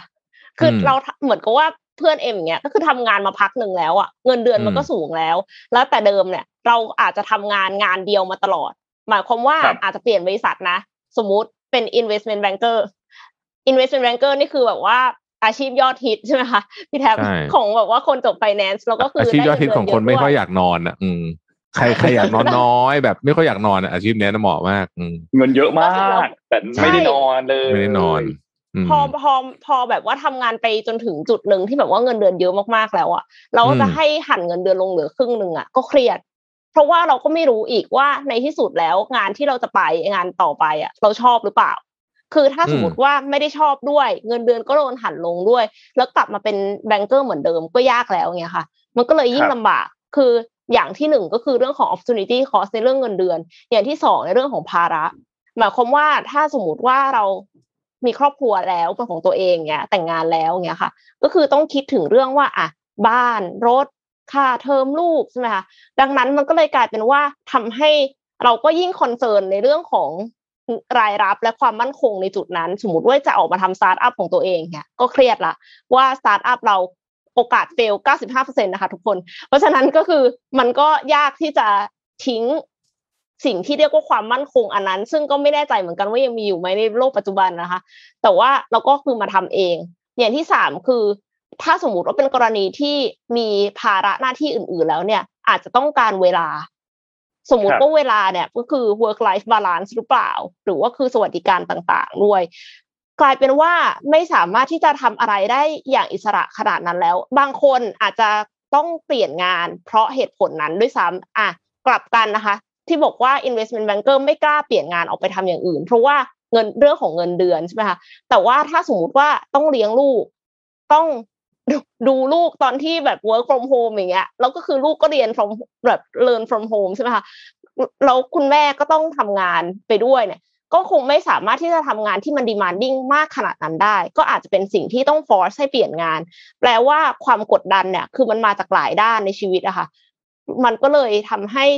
คนที่อายุประมาณสามห้าเนี่ยก็คือกดดันมากกว่าเด็กจบใหม่ ที่จะเปลี่ยนไปครับทำอะไรก็ได้ สมมุติว่าไปเริ่มหนึ่งนับหนึ่งใหม่ แต่คุณก็เพิ่งแค่นับนับสองนับสามแต่คนวัยสามห้าขึ้นไปแล้วเนี่ยเขาอาจจะนับสิบไปแล้วเนี่ยค่ะ อืม อืม น่าสนใจทำไมคนอายุเยอะๆถึงหางานยากอะอะคนที่บอกว่าคนอายุเยอะขึ้นหางานยากขึ้นนี่จริงไหมครับ ถ้า re- require เงินเดือนเยอะ และ เอ่อทักษะไม่ได้เป็นไปตามนั้น โอเคอืมมีอีกอย่างหนึ่งขอ generalize เลย มันเปลี่ยน culture ยากค่ะหมายความว่าอืมคือถ้าสมมติว่าคุณเคยทำงานบริษัทใดบริษัทหนึ่งมา แล้วทำสิ่งนั้นมาโดยตลอด มันก็เชฟคุณในทางใดทางหนึ่งแน่นอน คือไม่ว่าจะเป็น personal core values หรือว่า attitude หรือว่า way of work ทีนี้พอไปทำงานบริษัทใหม่ เขาจะต้องการคนที่สามารถที่จะ unlearn และ relearn ใหม่ได้ คุณสามารถทำแบบนั้นได้หรือเปล่า ถ้า proof ได้ว่าทำได้เนี่ยทำให้เขาเห็นตอนที่สัมภาษณ์งานเนี่ยเอ็มเชื่อว่าก็มีโอกาสสูงที่จะได้รับงานใหม่ และหนึ่งแล้วอีกอย่างหนึ่งก็คืออย่างที่บอกว่าต้องการเงินเดือนเยอะหรือเปล่า เพราะว่าถ้าสมมติว่าทำงานมาพักหนึ่งแล้วเนี่ย เราต้องการเงินเดือนเยอะ ความสามารถใกล้เคียงเด็กจบใหม่ ในขณะที่เด็กจบใหม่ ยังมีความแบบเหมือนกับว่าเขาไม่เคยผ่าน culture อะไรมาก่อนอะ เขาสามารถครับที่จะมา เรียนใหม่เรีได้ยนเลรู้ยไม่ต้องอันเรียนและรีเรียนเนี่ย ก็คือจะแข่งกับเขาได้ไหมในจุดนี้ ถ้าสมมุติว่าความสามารถมากกว่าหรือควายเงินเดือนมากกว่า แล้วก็มีความสามารถในการปรับตัวสูง เอ็มเชื่อว่าโอกาสสูงกว่าเด็กจบใหม่แน่นอนค่ะ อืมค่ะอะขอบคุณเอ็มมากสำหรับข้อมูลนะครับก็เป็นช่วงที่ก็เอ็มตอบคอมเมนต์เอ้ยตอบตอบ inbox ตอบพี่ช่วงช่วงช่วงช่วงเอ็มตอบ inbox นะฮะก็สนุกสนานนะครับ วันนี้เฮฮานะฮะแล้วก็เอ่อคิดว่าน่าจะอัปเดตข่าวสารไปครบถ้วน ขอเน้นย้ำอีกครั้งหนึ่งสำหรับคนที่ยังอยู่กับเราตอนนี้เนี่ยนะครับ เอ่อศึกษาข้อมูลวัคซีนกันนิดหนึ่งนะฮะแล้วก็จริง ๆ อยากจะเชียร์ให้ฉีดจริง ๆ ผม เดี๋ยวพรุ่งนี้ผมเอาก็เรื่องตัวเลขของ efficacy มาให้ดู วิธีการคำนวณว่าคำนวณยังไง เมื่อกี้มีพูดผิดไปบ้างนิดหน่อย ต้องขอโทษด้วยครับได้เดี๋ยวพรุ่งนี้ครับไม่เป็นไรครับเอาข้อมูลมาละเอียดละเอียดให้ดูกันอีกทีหนึงครับค่ะอะถ้ามีนะครับสไลด์ขึ้นก็น่าจะมีสไลด์มีสไลด์เข้าใจอ่ากันมากกว่าเนอะน่าน่าจะเห็นภาพมากขึ้นอะนะครับ ก็ขอบคุณท่านที่ติดตามนะครับ ขอบคุณ partner ครับผู้สนับสนุนใจดีอย่าง t o k a y Road Time นะครับผู้แทนจำหน่าย Oris นะครับที่ให้การสนับสนุนรายการเรามาตลอดขอบคุณ SCB นะครับสำหรับการสนับสนุนแล้วก็ข้อมูลต่างๆนะครับ ที่ส่งมาให้เราอ่านอยู่เป็นประจำนะครับ ครับแล้วก็ขอบคุณผู้ชมผู้ฟังทุกท่านด้วยนะครับ พบกันใหม่วันพรุ่งนี้นะครับผม สวัสดีครับ สวัสดีครับ สวัสดีค่ะ Mission Daily Report Presented by สาสีแอคเนโซ